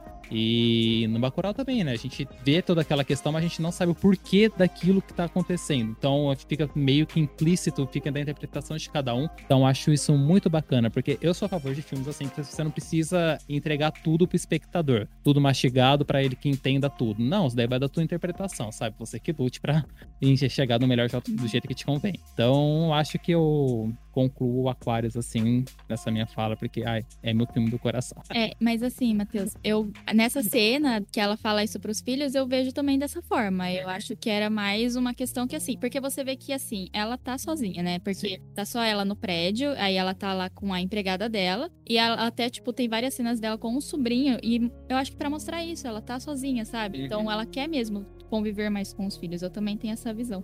Mas eu concordo com o que você disse. Eu gosto muito que ele deixa muitas coisas abertas e eu acho que é sobre isso, sabe? Porque o filme não é pra te ficar explicando e ficar, ah, eles são maus por conta disso, disso, disso. Não é isso, né? A, o filme não é sobre isso, então não tem que dar essa explicação. Eu sou super a favor desse artifício narrativo, né? Sim. Mas eu acho muito importante ele trazer a questão da sexualidade dela também no filme, de, de mostrar ela tentando sair com os caras, ela não dando certo, aí ela chama um garoto de programa. Então, eu gosto muito dessa parte do filme porque é uma coisa que não é muito discutida, né? Que é a sexualidade de pessoas mais velhas também. Sim. Até a tia, né, na primeira, na primeira, na primeira fase do filme, pensando numa linguagem de novela, a primeira fase do filme, que mostra o passado, né, a, a Clara, né, o aniversário da tia dela, né? E, é, e, mostra também né, a tia lembrando da, da, de quando ela era jovem, que a, mostrando a sexualidade dela, né? E como essas memórias estão conectadas com aquele ambiente, né? E, e, mostrando isso de uma maneira muito natural, sabe? Também eu acho que é muito muito bom a forma como o filme como o filme traz isso também. Tem uma, uma questão ali naquele começo que a gente é, é, é meio chocante a gente colocar, ah, tem, tem um aniversário ali, as crianças falando mensagens para ela, cantando, sei lá o que, e ela lembrando de sexo, né? Isso do primeiro momento faz assim, opa, o que, é que tá acontecendo aqui? Mas assim, ao mesmo tempo, o filme traz de uma maneira muito sensível essa, toda essa questão ao longo do filme, né? Tem a, a, o surubão acontecendo lá, né? Que o povo leva os colchões lá para um dos apartamentos em cima, acho que é em cima do apartamento da Clara, né? Ela vai lá e tal, tá o, cara lá e todo mundo. Enfim, é, é, bem curioso como o filme vai colocando aos poucos, pincelando essas questões. Né? Ah, eu tenho que falar uma coisa que é maravilhosa, que eu toda vez que eu vejo esse filme eu fico o sorriso de orelha a orelha. A cena do baile Ai, Recife tem encantos mil. Tocando Reginaldo Rossi, eu amo aquela cena. Enfim, e mostra uma personagem idosa, né, com seus 60 anos, né, acima de seus 60 anos. Minha mãe ouviu isso, porque ela tem completou 60 esse ano. Ela dá na minha cara, porque ela diz: Eu não sou idosa, não. Mas, assim, uma personagem como a Clara, é, vivendo a sua vida de uma maneira plena, sabe? Incluindo a sexualidade, incluindo a forma como ela desfruta e usufrui da vida, né, em, em, várias formas. Eu acho isso uma forma muito sensível, delicada e certeira que o Kleber faz em Aquários. Isso me faz gostar muito do filme. Sim, eu concordo. Eu acho que até é um tabu se você for ver, né? E a forma como ele aborda é muito construtiva. Eu acho que é muito bonito também. E até eu fazer um paralelo rapidinho, voltar um pouco no som ao redor.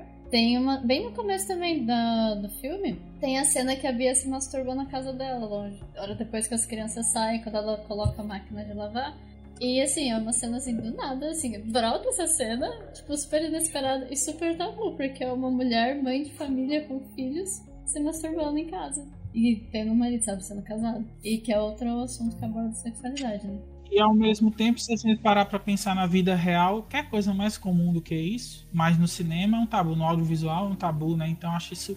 Tipo assim, eu, o que eu gosto do Kleber é porque ele coloca esse tipo de coisa que a princípio pode ser para chocar, mas quando você para para pensar duas vezes e ver como a cena é construída, as cenas são construídas, não tem choque nenhum, não tem sensacionalismo nenhum. Ele tá apenas mostrando uma coisa tão comum quanto lavar um prato, beber um copo d'água, né? E passear com os cachorros é, acho isso tão bonito. Essa, essa banalidade no sentido bom né, das coisas cotidianas que são colocadas numa tela e cria uma outra dimensão. Sim, é, ele mostra como é realmente natural, né? É uma coisa natural. E ele deixa, ele passa isso. E em muitos outros registros, muitos outros filmes e outras situações, novelas, não é visto como natural. Então é bem bonito mesmo. É, então, e eu até acho que essa questão, tanto da nudez quanto da sexualidade nos filmes do Kleber, é legal você ver os três que a gente tá falando aqui, porque eu acho que tem uma evolução da forma como ele mostra isso, né? Então, assim, a cena da masturbação no som ao redor não me incomoda, mas me incomoda muito a câmera que ele tem na Sofia, sabe? Eu acho que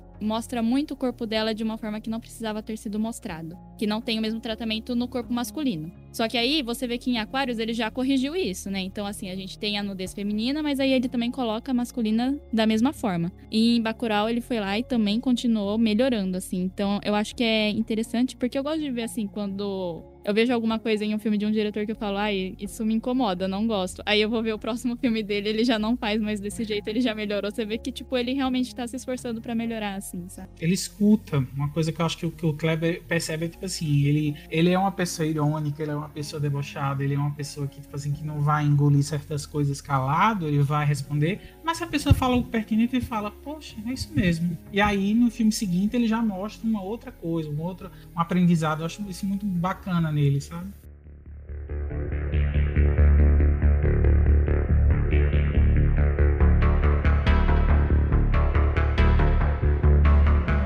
Continuando, né, vamos falar sobre o último longa-metragem, o Bacurau, né? Então, Bacurau é um vilarejo, né, que fica fora do mapa e a gente começa a questionar, né, tal, o porquê, o que que vai acontecer. É, essa filme, mas é, a gente vai discutir aí sobre o que, acontece, né? E assim, o que eu acho mais legal no, no Bacurau é como o povoado ele é funcional, né? Como eles são unidos. É a questão de que, tipo, tem uma casa que fica mais próxima da entrada da cidade, tem a pessoa que comunica o pessoal do povoado, ó, tá chegando tal pessoa, tal, tal, tal, assim, assim, assim. E a gente percebe a conexão entre todos os moradores ali, né? Tem é, o repentista, tem a moça do bar, né? Tem o professor, a médica e tal. Então, a gente vê realmente um povoado que é afastado, né, tal. E a gente também tem uma, uma crítica completamente que o Kleber coloca no filme. É a questão da acessibilidade de povoados mais afastados de grandes metrópoles e tudo mais. De como que chega é, suprimentos, é, comida, remédio e tal, né? Como que isso é, é, é tratado, né? Enfim, agora vou passar a palavra para vocês antes que a gente vá pro prólogo principal do filme. É, eu adoro, né? Porque também eu acho que é muito difícil, né? Eu adoro. Se você for ler a sinopse do filme, assim, ela não diz nada, mas ao mesmo tempo ela tá contando tudo o que acontece no filme, assim, até coisas do final, sabe? Então, muito boa a sinopse desse filme. Mas é, eu gosto muito, muito da, da premissa, né, de Bacurau, porque ele coloca desde o início, né? Tipo, alguns anos no futuro, sabe? Sim. Então, Uhum. Fica essa coisa. Porque também é uma coisa que existe nos outros, né? Que é uma questão de atemporalidade, não é muito localizado no tempo, ou quanto tempo se passa entre cada coisa. Eu acho que o Bacurau é o que você mais consegue perceber quanto tempo se passou do começo até o final do filme, né? Mas eu gosto muito realmente como ele constrói tudo. Eu acho que assim, ele volta um pouco ao som ao redor, né? Na questão de que a gente não tem nenhum protagonista especificamente em Bacurau, sabe? Quem é protagonista em Bacurau é Bacurau, a cidade. E realmente como essa comunidade é unida. Tanto que eu fiquei chocada, porque eu achei que quando o Lunga, né, que é uma pessoa que é foragida, tem um prêmio na cabeça dele, vai lá pra cidade pra ajudar eles, eu achei, gente, certeza que alguém vai trair, vai, tipo, vai paguetar ele, vai contar onde ele tá. Mas não, eles se unem mesmo, você vê que eles não vão fazer isso, né? E é muito lindo, assim, eu acho que Bacurau, ele é incrível, porque ele quebra vários estereótipos, assim, que a gente, a gente já falou da questão da nudez, né, de pessoas mais velhas, mas, assim, até a questão, que tem até uma fala, né, dos pessoal dos Estados Unidos falando, ah, e tem vegetação aqui, né? Que é uma coisa que, assim, a gente aqui no Sudeste, as imagens que a gente vê no Nordeste é muito seco, né? Ah, é deserto, não tem nada, seca, essas coisas. Mas não, tem vegetação lá, tem a vegetação da região do Nordeste. Então, ele também mostra isso e fala, e várias coisas, assim, críticas que ele faz é. Eu sei que o Matheus vai querer falar, né, do, da questão do, da rixa do Nordeste com Ah, o Sul, Sudeste né, a questão que eu amo, pra mim é o melhor momento do filme, a hora que o pessoal dos Estados Unidos fala: "Vocês são brancos?" pro cara do de São Paulo e a menina de Rio de Janeiro, tipo, como assim? Vocês não são brancos. Uhum. Vocês são latinos, né? Porque tem muito isso aqui, né, onde a gente mora, nessa questão de que, ai, sou descendente de italiano, sou descendente de alemão. Mas assim, se você for para fora, você não é. Você é brasileiro, sabe? Você é latino. Perfeita. Eu amo essa cena. Mas aí, eu só queria dizer isso, que eu amo muito e que eu tenho um crush muito forte no Lunga. Sério, ele é lindo, maravilhoso. Perfeito. Total. Só complementando um pouquinho também. Eu gosto demais e eu acho que representa muito mesmo o companheirismo e a resistência deles. Que fica bem claro isso que a Camila falou de quando o Long ele vai pra cidade, né? Ninguém trai ele, porque realmente todos eles estão lutando pela vida, estão lutando pela própria vida deles. Eles se veem muito como comunidade. Eu acho que isso fica muito forte, é muito bonito como eles representam. Assim, Bacurau tem uma relação muito. Como é que eu posso dizer? Ai, é, é, é muito esquisito, né? Ter uma relação tão íntima com o filme, assim, porque, é, de novo, né? O Kleber estava lá desde o começo da minha carreira é, como jornalista cultural com o som ao redor. Aí depois teve Aquários também, que foi a primeira vez que eu entrevistei ele, quando ele estava indo para Cannes, via WhatsApp, a maior loucura e tal. E com Bacurau era aquela coisa que meses antes do filme estrear aqui no Brasil, a gente já estava acompanhando notícia, e depois teve Cane, e amigo, da, amigo meu, né, que, que tava no filme, que o Tardelli, que faz o, o prefeito o Tony Júnior, né? Também foi meu professor de teatro. Então, teve, tinha toda frisson de, tipo assim, amigos que estão no filme, uma produção que está ganhando muita repercussão, que está causando burburinho, e depois, quando o filme começou a ser lançado, virou aquela loucura nas redes sociais. Tipo, um filme independente brasileiro, é, que não é Globo Filmes, que não foi exibido na televisão, furando bolha e virando o assunto do momento, sabe? Virando um assunto meio que inescapável. Você já viu Bacurau?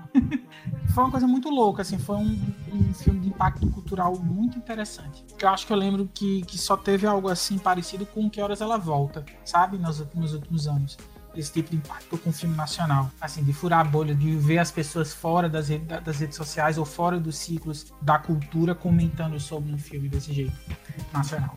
Então, é, eu fico muito. Tenho tanta coisa para falar de Bacurau ao mesmo tempo que eu fico até perdido por onde começar. Mas eu acho que primeiro eu queria destacar a forma como. Bacurau é um filme de distópico, mas ele também tem um pouco de utópico ali no meio, apesar de toda aquela situação. Kleber discorda, inclusive, quando eu entrevistei ele sobre o filme, ele falou, falei sobre utopia em relação a Bacurau. Ele não, não disse que não vê muito coisa, um, um pouco de utópico, mas eu consigo ver essa coisa do senso de comunidade ali de todo mundo, né? Daquela gerência daquela, daquela comunidade de Bacurau. É uma forma que a gente olha, tipo assim, inspira a gente a pensar. Se a gente fosse assim, talvez a gente não tivesse levando tanto na cabeça, sabe? Se a gente conseguisse organizar daquele jeito e dar uma resposta, talvez a gente não tivesse levando tanto na cabeça.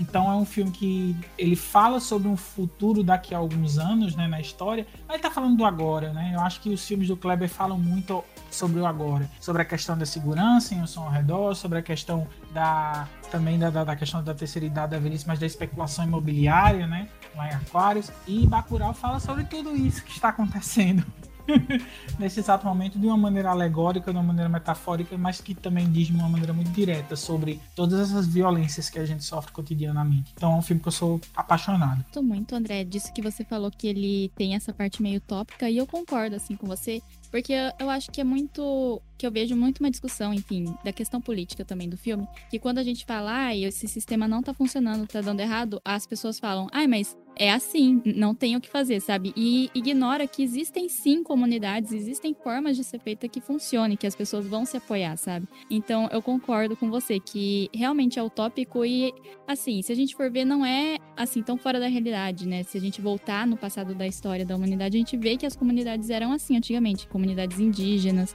é, pré-colonizadoras, entendeu? Então, você vê que eu acho que ele traz sim um pouco isso de mostrar que é possível. Existe sim uma alternativa a só, tipo, ai, as pessoas vão se trair, né? Justamente, justamente. Eu acho que, que isso é o mais interessante que eu considero o tópico, como você falou do Lunga, né?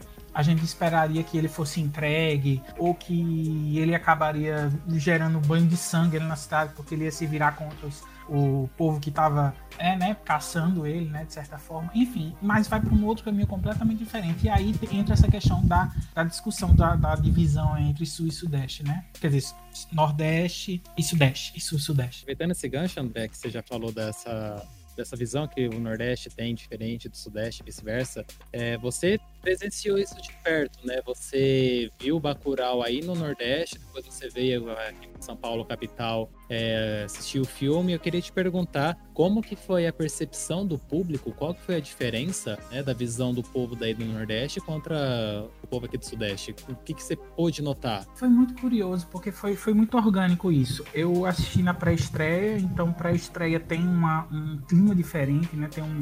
Os, os, tá todo mundo ali à flor da pele, né? Muito ansioso pelo filme, não é muito uma plateia que tá meio alheia, que ah, vi esse cartaz aqui no shopping, eu vi a galera falando do filme, vou assistir. É diferente, sabe? A, a, a energia já é naturalmente diferente. Mas era uma pré-estreia em João Pessoa, com a presença de seis atores que estavam no elenco do filme, com Kleber, com Sônia Braga, enfim, tinha todo um frisson ali em torno da, da sessão, mas muita expectativa do que o filme seria, porque até aquele ponto ninguém sabia do que o filme se tratava assim a, a, fundo. Sabia da premissa, sabia que existia essa cidade, que coisas estranhas est começavam a acontecer. Até eu, que era jornalista que estava escrevendo matéria sobre, a gente não sabia que ia acontecer tudo aquilo ali, que ia ter aquela invasão. A gente supunha, tinha umas suposições pelo trailer aqui e ali, mas o trailer não revelava tanto. E fazia muito tempo que eu não tinha essa experiência, entendeu? De ver um filme meio que mais ou menos às cegas, sabe? Sem imaginar para que caminho ele ia degringolar. Então, desenrolar. Então foi bem interessante. Mas aí, como eu escrevi, eu escrevi um texto para um blog que eu tenho, que é o Teteto. Tem um texto justamente sobre essas duas visões da experiência que foi ver Bacurau com públicos distintos. Então, primeiro eu vi aqui na pré-estreia com a presença do diretor, do elenco, a galera toda, né, dos atores que são daqui, e toda aquela expectativa, e também da percepção da história, dos pontos de virada da história, de quando tinha a resposta à ofensiva estrangeira, né, tinha lá o tiro, e tinha lá naquela cena da cabana que é maravilhosa, inclusive, e que você percebia o público indo à loucura, sabe, vibrando fortemente, gritando, aplaudindo, sabe, e, e, quando eu assisti em São Paulo, que eu vi também, aquela coisa, recortes também. Não fui ver no Cinemarx da vida, fui ver no. Eu falei o nome certo, Cinemark. Eu falei Cinemarx, olha, olha a cabeça comunista. Mas enfim, é no, é no Cinemark da vida, mas eu vi no, no cinema da Augusta, então, de certa forma, é um recorte também de público diferente, entendeu? Mas mesmo estando num, recorte diferente, do público teoricamente mais intelectualizado, né, que estava lá mais disposto a, a, ver o filme com um olhar um pouco diferente, né, do que a gente imaginava, eu percebi certos silêncios que pareciam meio incômodos nessa cena que tem dos estrangeiros falando com os brasileiros do Sudeste, eles falando que são brancos e os estrangeiros caem na, gargalhada e questionando, né? eu percebi um certo desconforto e uma certa, um certo silêncio meio constrangedor, entendeu? Da plateia. Eu tava controlando o riso porque eu tava percebendo que a galera tava meio se contorcendo na cadeira. E aqui na pré-estreia em João Pessoa, meu amor, era gaitada, era vaia cearense, era, era uma loucura, sabe? Era. Meu Deus do céu. Foi muito divertido ver esse filme na, na pré-estreia. E quando eu vi lá em São Paulo, eu, eu fui ver no cinema, Bacurau, sem brincadeira, umas seis, sete vezes. Então, tive várias experiências, entendeu? Diferentes de como ver o filme. Vi com a plateia mais, é, menos apaixonada, né? Que foi a plateia da, do, de sessão normal de cinema. E ainda assim, a galera que vibrou demais. Então, eu percebi que tem certas questões ali que Bacurau, a, e aí você também vê nas críticas que saíram nas críticas dos críticos de cinema, né? Do, do Sudeste tem aquela coisa, ah, mas Bacurau é, faz apologia à violência, porque faz, é, leva para um caminho que não é civilizatório, sabe? Aquele discurso, sabe? Do tipo assim, nossa, que barbaridade, né? Não precisava, a gente entende as, as questões e a violência que aquelas pessoas estão sofrendo, mas é uma resposta muito bárbara. E a galera aqui, não, vai, corta a cabeça, dá tiro, ah, sabe? Porque, tipo assim, quem vive o contexto que a gente, que a gente vive aqui nos estados do Nordeste, entende aquilo ali como uma alegoria. Não é como se a gente tivesse, ah, vamos pegar em armas e destruir tudo. Não, não é isso. Mas entende que, tipo assim, que depois de séculos e séculos de tanta. É, de sermos subjugados, de sermos é, menosprezados e tal, quando a gente vê isso de uma forma né, ficcional, alegórica, a gente vibra junto, porque é se é isso, pô, a gente tem que não pode abaixar a cabeça, sabe? Tem que dar uma resposta. Até minha mãe, inclusive, que ela reclama muitas vezes de filme muita cena de violência, foi ver Bacurau, ela vibrava nas cenas, eu ficava, mãe, é você. Era muito divertido. Então, eu percebi nessas, nessas sessões, né, tinha realmente uma forma diferente, mesmo dentro do mesmo país, né, porque a gente fala muito sobre a recepção do público em filmes nacionais, né, do público nacional e do público estrangeiro. É como se fosse um, um filme estrangeiro dentro do próprio país. Era uma coisa muito doida. Quando eu vi na sessão do Sudeste, era como se tivesse um choque cultural ali mesmo. E óbvio que é um choque cultural, porque a gente é um país continental que tem várias culturas e várias formas de ver o mundo dentro de um mesmo país, né? Mas é isso, sabe? Eu acho que a experiência que eu tive, acho que pode ser determinada de, dessas duas experiências de ver Bacurau nessas duas sessões foi isso. Às vezes era a sensação de como se eu estivesse vendo a reação de um público estrangeiro a um filme, sendo que era um filme em português do Brasil, filmado no Brasil. Foi muito esquisito e engraçado.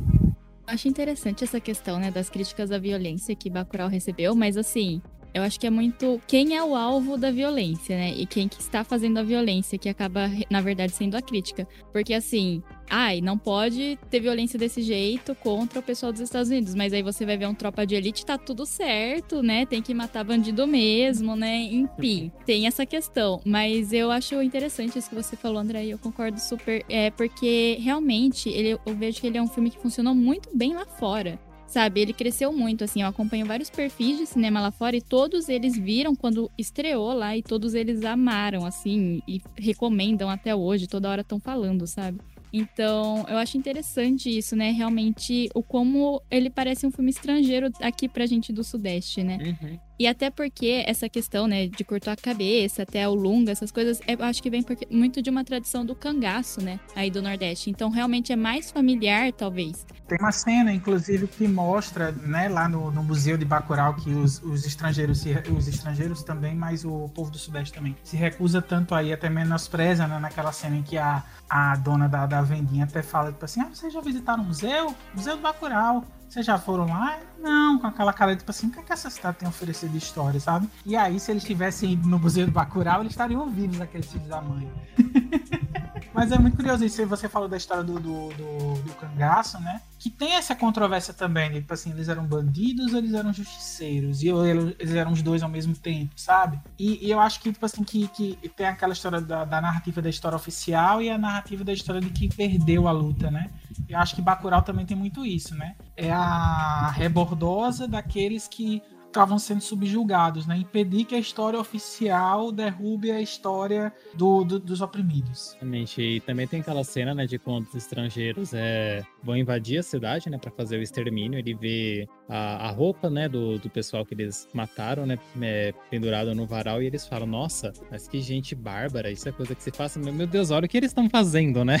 Savages. Eu fico, meu Deus, quem são selvagens, né? Tipo, que selvagens são esses? Só do vilarejo que é selvagem. Mas você comentando aí dessa cena da, do bar, André, eu lembrei de uma passagem assim que eu acho muito interessante, mas é, eu acho que funciona mais para quem vai assistir o filme pela segunda vez, que são quando os motociclistas entram na vendinha e ela fala, ah, o que, que é Bacurau? E aí a, a moça né, da venda fala, ah, é um pássaro. Aí a motoqueira fala, ai, mas tá extinto? E aí ela fala, aqui não, não tá extinto. Então, tipo, isso é um prólogo do que vai acontecer no filme, né? Não, essa fala toda é muito boa, que é tipo assim, é, o que é Bacurau? É um pássaro. Ah, é um passarinho? Não, um pássaro. Ele é brabo. Ele só sai à noite. Ah, mas ele já tá extinto? Aqui não, aqui ele não tá extinto, não. E aí depois pergunta, e quem nasce Bacurau? É o quê? É gente. Nossa, é forte isso, né? Eu achei isso daí muito incrível. É, eu concordo. É, todas essas formas que ele coloca, né, de já ir preparando a gente para o que vai acontecer. Mas uma coisa que eu acho incrível, assim, é uma sacada muito boa dele, porque eu acho que a gente tem muito essa visão de que quem mora muito no interior, uma comunidade muito afastada, não vai ter acesso à tecnologia, não vai saber o que é, vai ficar impressionado. Então, assim, até nem tanto a questão do celular ou da internet, né, eu acho que, assim, essa tá ok, mas eu gosto muito da parte do drone, porque tem a forma de um OVNI, e aí você pensa, ai, o que é isso? Porque assim, eu, eu não sabia do filme sobre o que era, né? Então quando eu vi, eu fiquei, um OVNI? o que é isso, né? Mas é muito bom porque o, o, as próprias pessoas de Bacurau, o cara mesmo fala: Ah, tem um drone aí ele tem a, for a, forma de um OVNI de filme antigo, mas é um drone.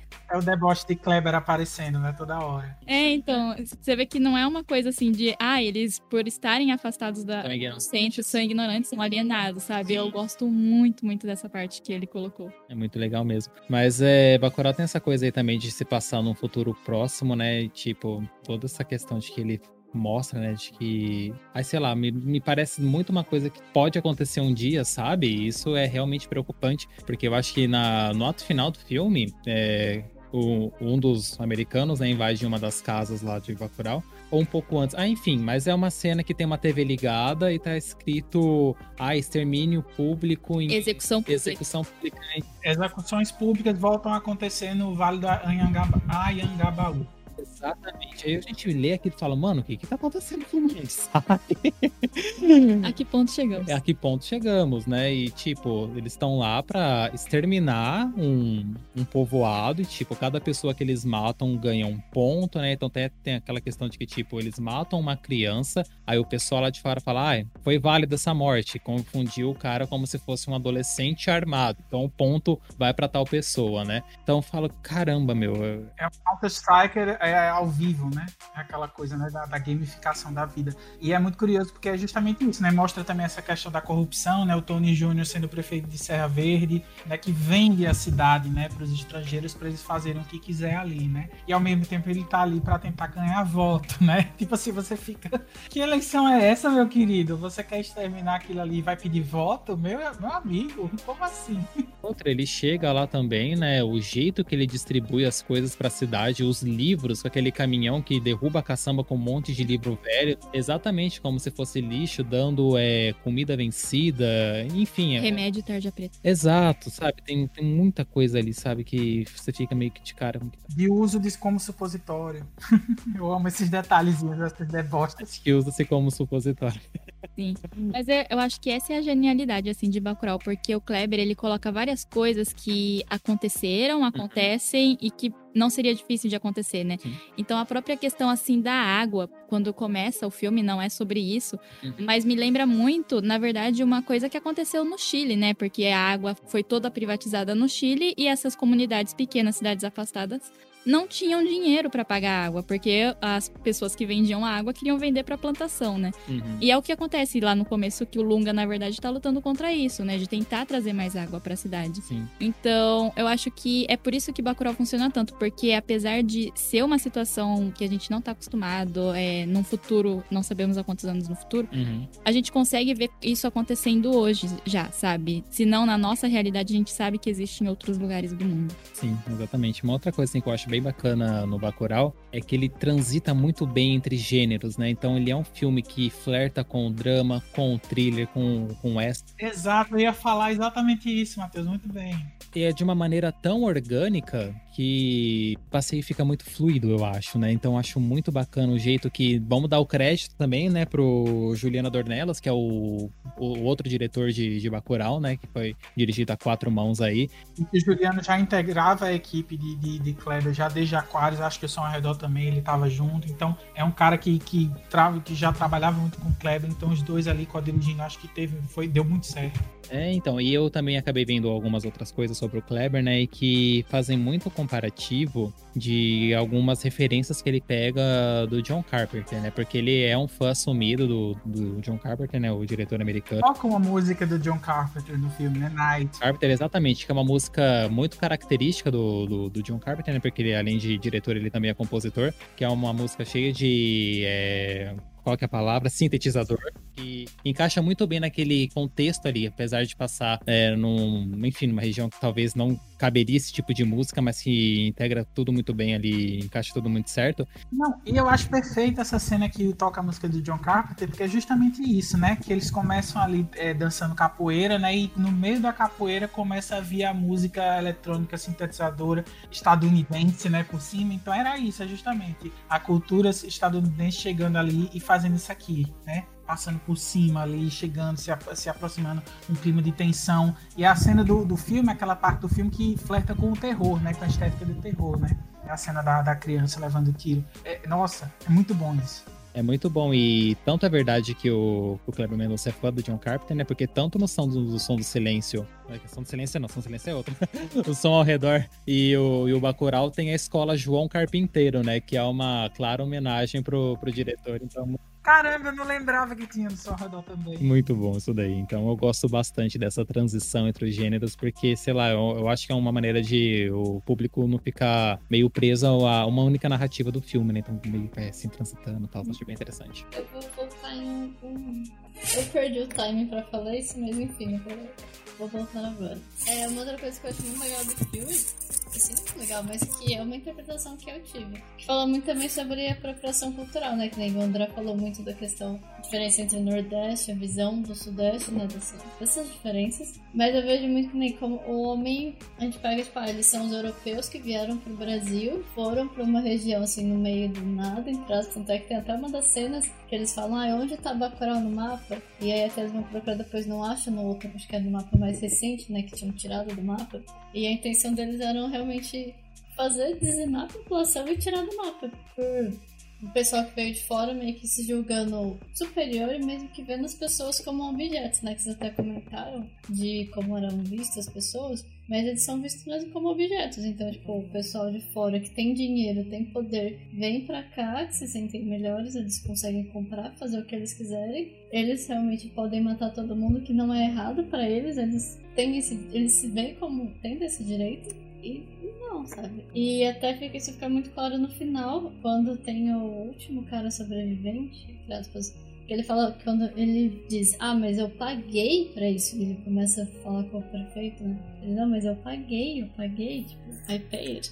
E você vê, tipo, ah, ele se sente no direito de, ah, como eu tô pagando, como eu tenho poder, eu tenho o direito de fazer o que eu quiser. E isso inclui o direito de exterminar pessoas, porque eles se jogam tão, não, eu tô tão acima do poder que eu tô acima de outras vidas. Então eu acho que não compara assim com vidas, porque a gente sabe realmente é uma situação meio utópica, meio distópica. Mas você vê como outras, por exemplo, contextualizando com política, com economia, o quanto outras empresas não de fora não vêm para o Brasil, tipo, destrói a Amazônia, destrói o meio ambiente, tipo, destrói cidades e tá tudo bem, porque eles estão pagando, eles podem fazer isso. Então eu consigo ver também muito essa outra relação, que não é assim, carnificina, digamos, não com as pessoas em si, mas com o país, com a região também. E que indiretamente acaba também afetando as pessoas, né? A questão da exploração do minério e tal, também essas coisas, tipo, acaba devastando muitas vidas, né?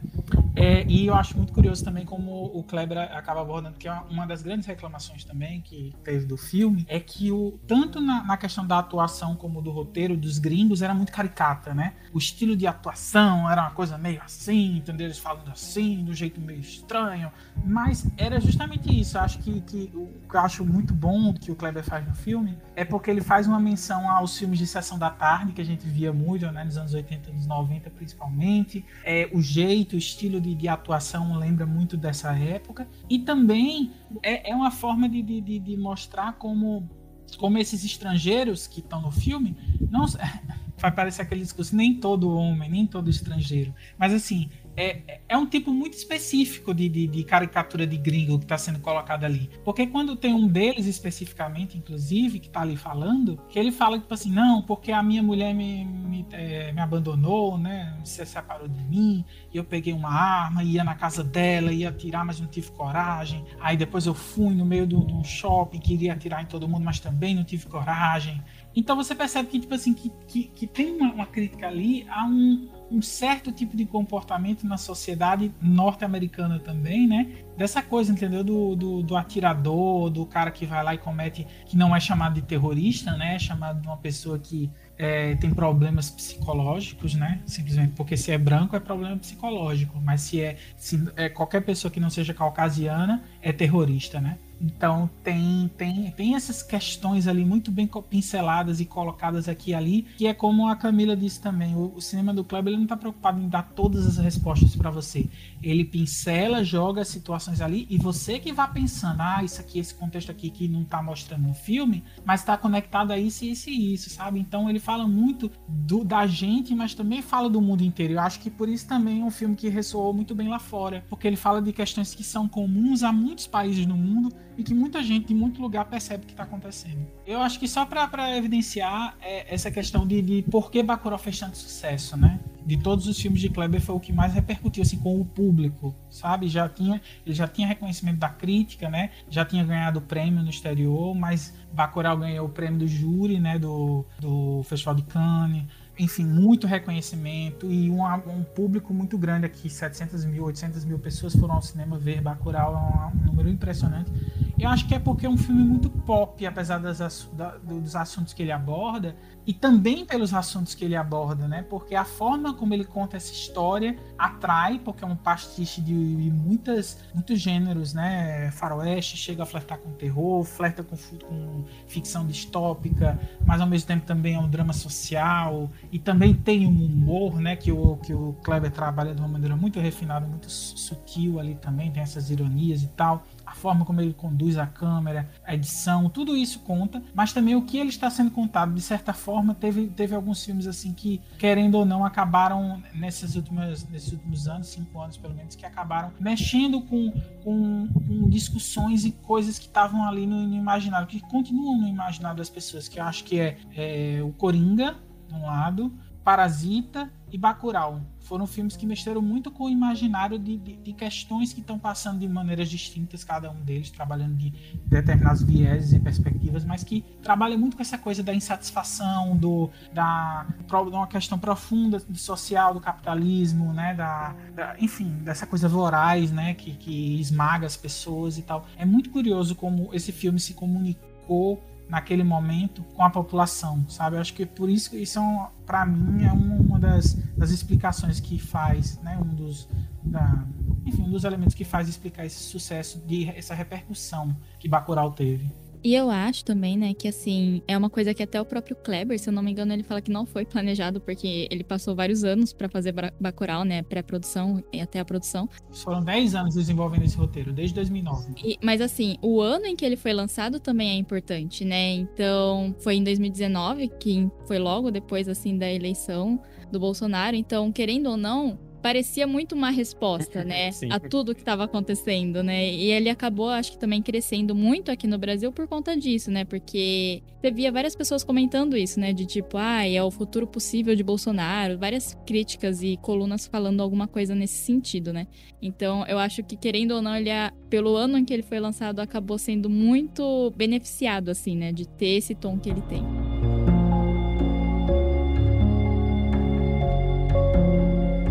Vamos finalizar esse episódio é, falando rapidinho aí sobre os curtas, né? Sobre o Recife Frio, assisti hoje à tarde, achei muito interessante a proposta do filme. Kleber aí falando mais uma vez, um dos pontos que eu peguei da crítica da questão das empregadas domésticas, uhum. né? E tudo mais, que tipo, o filhinho de papai foi no quarto da empregada, que era o menor para não sentir menos frio, e a empregada foi pro quarto dele, onde tinha menos condição de ser aquecida, né? Foi um dos pontos assim, que eu peguei. O que, que vocês acharam do, do curta? Eu adoro esse curta do Recife Frio, porque, primeiro, por essa cena da empregada, eu acho ela perfeita, assim, né? Porque é um clássico aqui do Brasil, né? O quartinho da empregada. Uhum. Que ainda o quarto dela tinha janela, gente.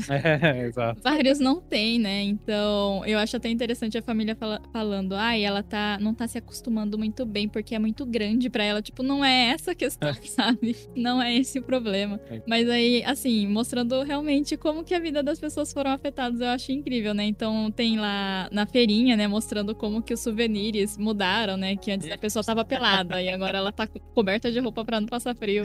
Aí a questão do Papai Noel, né? Que tipo, Ai, antes eu morria de calor e eu até desmaiei uma vez, agora tá tudo bem. Dá, dá pra eu entrar melhor no personagem. É, aí tem outro cara que, ai, eu vendia o sol. A minha pousada, o que era vendido era o sol, agora não tem sol.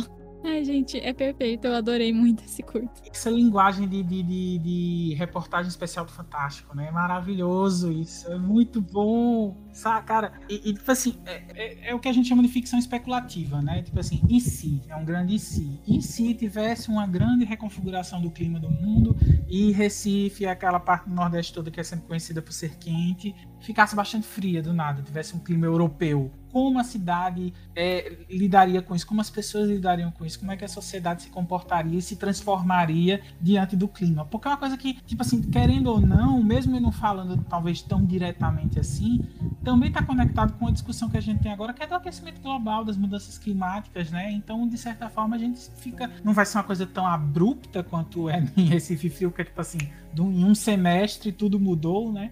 Mas é algo que a gente está percebendo que está mudando. E isso vai mudar a forma como a gente se relaciona também enquanto sociedade.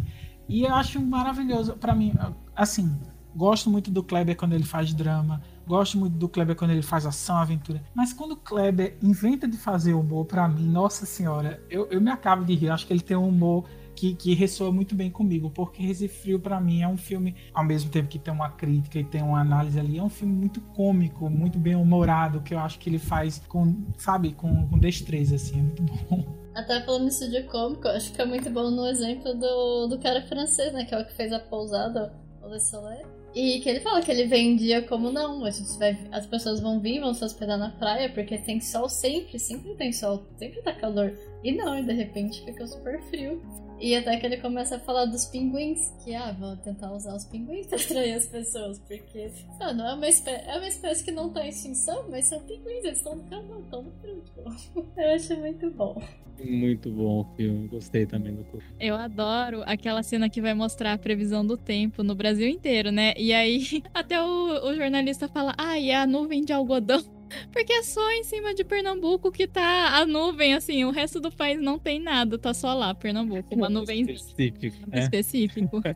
Não, e até como ele faz a reportagem falando, é muito tom de deboche. Ah, nas outras regiões a temperatura tá amena, não sei o quê, mas aqui essa nuvem de algodão, ela não, não se mexe, tá parada, tipo, não. E agora falando do vinil verde, ah, eu furei a pauta, gente, eu não consegui assistir o vinil verde, mas saindo daqui com certeza vou ver a hora que eu chegar em casa, então me falem como que eu curto. É, assim, eu gostei muito do vinil verde, sério. Eu gostei muito mesmo, porque ele é um stop motion com fotos, né? Então é como se é, fosse tirar as fotos no meio da atuação da pessoa, né? E eu gosto muito, ele tem muito um tom de fábula, assim, do tipo de fábula que eu gosto. É uma fotonovela. Foto no... Adorei, André. Uma fotonovela, perfeito. É, e aí ele tem esse tom, né? Bem, tipo, ai, uma um conto infantil, né, para ensinar a criança alguma coisa. Mas eu gosto muito a forma como ele faz assim, né, que tipo ele também outra característica que a gente já falou várias vezes, ele não dá explicação em nenhum momento. Tipo, você, eu vendo o filme, eu ficava assim, mas amiga, explica para sua filha. Aí eu ficava, filha, mas não faz isso, sabe? Mas assim, o filme não é sobre isso. É, eu acho que para mim é um filme, talvez o porquê eu gostei muito. Ele é muito sobre a importância, talvez, das tradições ou a importância de questionar algumas tradições, assim, sabe? Porque a menina recebe lá a instrução de que ela não pode tocar o vinil verde é apenas essa instrução, a mãe não fala, mas assim você também pode falar, mas por que, que ela deu pra filha? Enfim, não sei. É o vinil, se não podia tocar. E aí a mãe perde um braço, aí depois perde outro braço, aí perde uma perna, sabe? Aí morre. É... E aí a mãe fala: você não pode usar luva verde nunca na sua vida. A primeira coisa que a menina faz depois que a mãe é enterrada é comprar uma luva verde.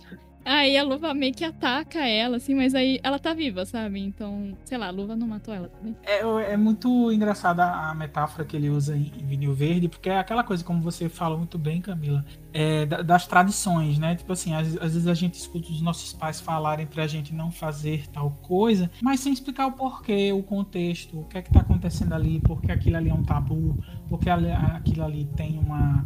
É, uma, uma, uma, proibição, né? E é aquela coisa, né? Proibir é mais gostoso. Então, a primeira coisa que a criança vai lá fazer é transgredir, é fazer justamente o oposto do que os pais fazem, fazem dizem para não fazer. E aí o final, eu vou ter que dar esse spoiler, desculpa, Matheus. Mas assim, é, é, é, muito bom porque você vai justamente vai ter essa progressão dos acontecimentos, que é quase um filme de terror, uma fábula de terror mesmo, né? Que vai começando, a mãe começa a perder um braço, depois perde o outro, depois perde as pernas, depois morre. E aí a criança vai lá, né, tá sozinha, filha, né, tá lá sozinha, tem a, a luva verde, e ataca ela, e você espera, ah, não, vai terminar com ela morta, né, em cima da cama, mas não. Aí termina o filme e fala, tipo assim, e assim ela continuou vivendo, teve, teve filhos e os amou profundamente, e passou todas as suas frustrações e os seus medos para eles. porque era justamente esse ciclo vicioso que estava lá acontecendo desde sempre. É uma metáfora, né? O, o fantasiosa com a história das luvas e do vinil verde, para essas coisas, né? Para os traumas, as frustrações que os nossos pais passam para a gente e às vezes a gente acaba passando adiante para os nossos filhos, que vão passar para os nossos netos, né? Mas ao mesmo tempo também ama eles profundamente, né? É sobre com essa, essas coisas que a gente não consegue lidar, que a gente tenta prevenir os nossos filhos de, de escaparem, mas a gente acaba passando para eles uma carga negativa também. É bem, é bem. Eu, me pegou muito de surpresa, né? Porque quando falaram de Vinil Verde, falaram que era um filme estranho, um filme meio incompreensível, mas eu não achei nada incompreensível, pelo contrário. Achei que ele é bem direto ao ponto, só que ele fala de uma maneira metafórica sobre todas essas questões e faz a gente ficar refletindo sobre isso depois que o filme acaba. Eu tenho uma opinião um pouquinho diferente. Assim, eu gostei muito do que vocês falaram, eu concordo. Por sinal, eu, inclusive, gostei mais da descrição, da opinião do André sobre o que ele achou do filme do que de ter assistido o curto em si, pra ser sincera. Porque, assim, eu gostei muito da composição, de como foi feita essa parte das traduções e até esse diálogo final eu achei incrível também, achei tipo, muito bom. Mas não sei porquê, tipo, eu fiquei muito incomodada assistindo. Não sei se foi a questão da música que não bateu comigo. Assim, a música do, do vinil verde em si os sons ambientes que tem. Aí, não sei, tipo, eu, eu assisti, eu achei muito legal a construção mesmo, porque é algo muito interessante da gente refletir. Porque realmente, acho que quando, desde quando a gente é muito pequenininho, a gente escuta tanto, não só, tipo, tradições da família, mas aí você vai na escola, você tem que estudar, você tem que se formar para arrumar um emprego, para sabe, geral, fazer o sistema continuar andando. E aí você, na vida toda, você sempre escuta algumas coisas que às vezes você não para e se pergunta de, ah, mas por quê?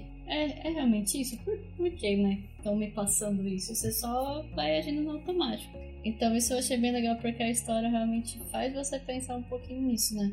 Foi muito interessante. Mas eu não sei. Eu, tipo, eu gostei, achei bem legal, gostei das reflexões, mas não sei se eu assistiria mais outras vezes. É questão do feeling.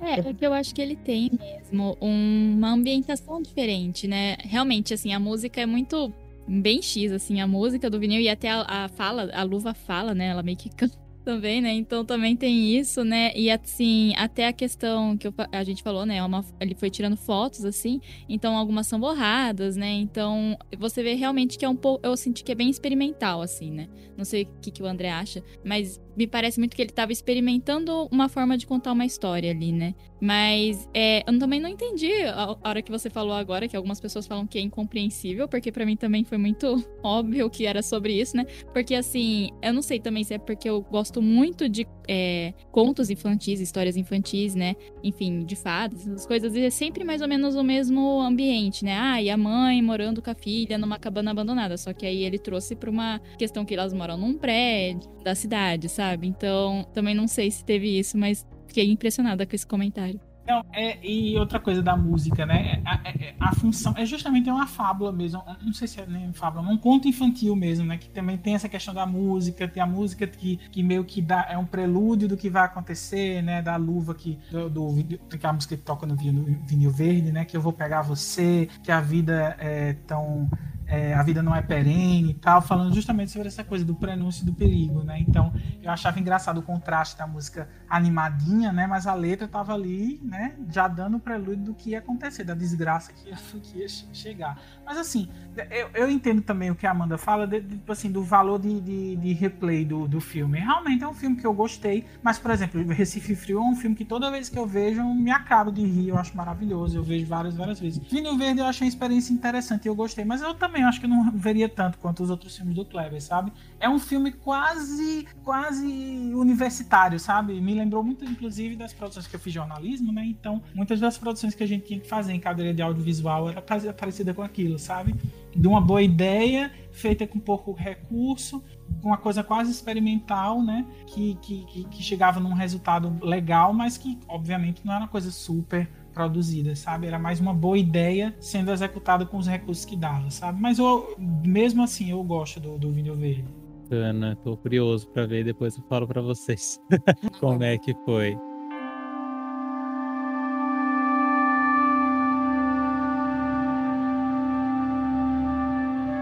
Bom, gente, é... adorei o bate-papo. Acho que deu para falar bastante, é, enfim, discutir bastante pontos dos filmes, dos curtos, né? Então, quero agradecer mais uma vez a presença do André por ter disponibilizado seu tempo, né, para estar tá aqui mais uma noite conversando com a gente sobre os filmes do Kleber Mendonça. Espero que tenha sido um papo bem enriquecedor, tanto para a gente, para quem está ouvindo também, tenha despertado a curiosidade de conhecer mais o trabalho do, do diretor, né, de consumir mais no produto nacional de uma maneira como um todo, né? Então, obrigado, André, mais uma vez pela sua participação aqui com a gente. Quarta participação, já tá de casa já, hein? É, pois é. Não, eu tô eu, fico muito feliz toda vez que vocês me convidam para conversar, porque é sempre um papo maravilhoso sobre coisas que eu amo falar. E eu gosto muito de falar, como vocês percebem, né? Eu falo pra caramba. Então, tô muito feliz e também tô muito feliz de ver a evolução de vocês. Tô vendo agora vocês pela primeira vez, vocês nem mencionaram isso, primeira vez gravando no estúdio, coisa chique, me sentindo assim, nossa, vendo o crescimento, eu me sinto parte assim do, do, do crescimento de vocês, ainda que seja um pedacinho, fico muito orgulhoso, muito feliz de ver esse caminho que vocês estão trilhando e tô aqui aplaudindo. Ai, obrigado. Com certeza faz parte do trajeto com a gente, total. Sim, é, então, e até também agradecer o pessoal aqui do estúdio do Coé. Uhum. Eles são um estúdio de podcast aqui de Bauru, né, que convidou a gente. Então, assim, se vocês estão ouvindo essa voz de veludo, Mili, Matheus, é por causa deles, então agradeçam eles. É, infelizmente, né, o André tá lá no Nordeste, não pode estar aqui com a gente, mas se vier aqui, a gente vai gravar com você aqui. né, a Amanda também não pôde vir, mas vão conferir o trabalho do Coé depois. Eles também têm o podcast deles e é incrível. Vão lá dar uma conferida. Muito obrigada, pessoal, por terem convidado a gente. É isso aí. Sim, também, que nem o pessoal já falou, né? Eu queria agradecer. Sempre é muito bom conversar com o André. Sempre a gente, nossa, aprende bastante coisa também. É muito rico, muito gostoso. E agradecer também o pessoal. Infelizmente não consegui estar aí também. Mas agradecer por todo o apoio, com certeza que vocês estão ajudando muito a gente. Fazem parte, né? Da gente estar crescendo e o podcast em si. Então, muito obrigada pelo apoio, também pelo suporte. E um dia, André, quando você vier para, para o sul, para Bauru, conhecer a cidade do Bauruzinho, aí a gente consegue gravar junto também. Me chama que eu vou. Senão, quando a gente for. porque Eu acho que vai ser muito mais interessante a gente ir pra lá do que trazer o André aqui, né? Porque não sei se o Bauru é tão. Sim. Venham pra cá, pelo amor de Deus. Venham. Não, eu, eu quero super, eu só falei, tipo, quando o André vir, porque como é uma pessoa, é mais fácil uma pessoa vir do que nós três chegar lá ao mesmo tempo. Mas eu acho que ia ser muito mais legal pra gente gravar. É isso aí. Então, gente, obrigado, André, Amanda, Camila, o pessoal aqui do COE que cedeu espaço pra gente gravar hoje aqui. Gente, a gente tá muito feliz, é muito grato de ver, ter essa oportunidade, né, do nosso trabalhinho evoluindo, crescendo e tudo mais. Então, agradeço de coração. E é isso daí, gente. É, depois comentem nas nossas redes sociais o que vocês acharam do nosso episódio, o que, que vocês acham do filme do Kleber Mendonça e tudo mais, né? A gente tá lá no, no Instagram, arroba cenax.oficial. É isso aí, gente. Então, agradeço aí a disponibilidade de vocês terem escutado a gente até agora. E até uma próxima. Tchau, tchau, gente. Tchau. Tchau. Tchau, tchau.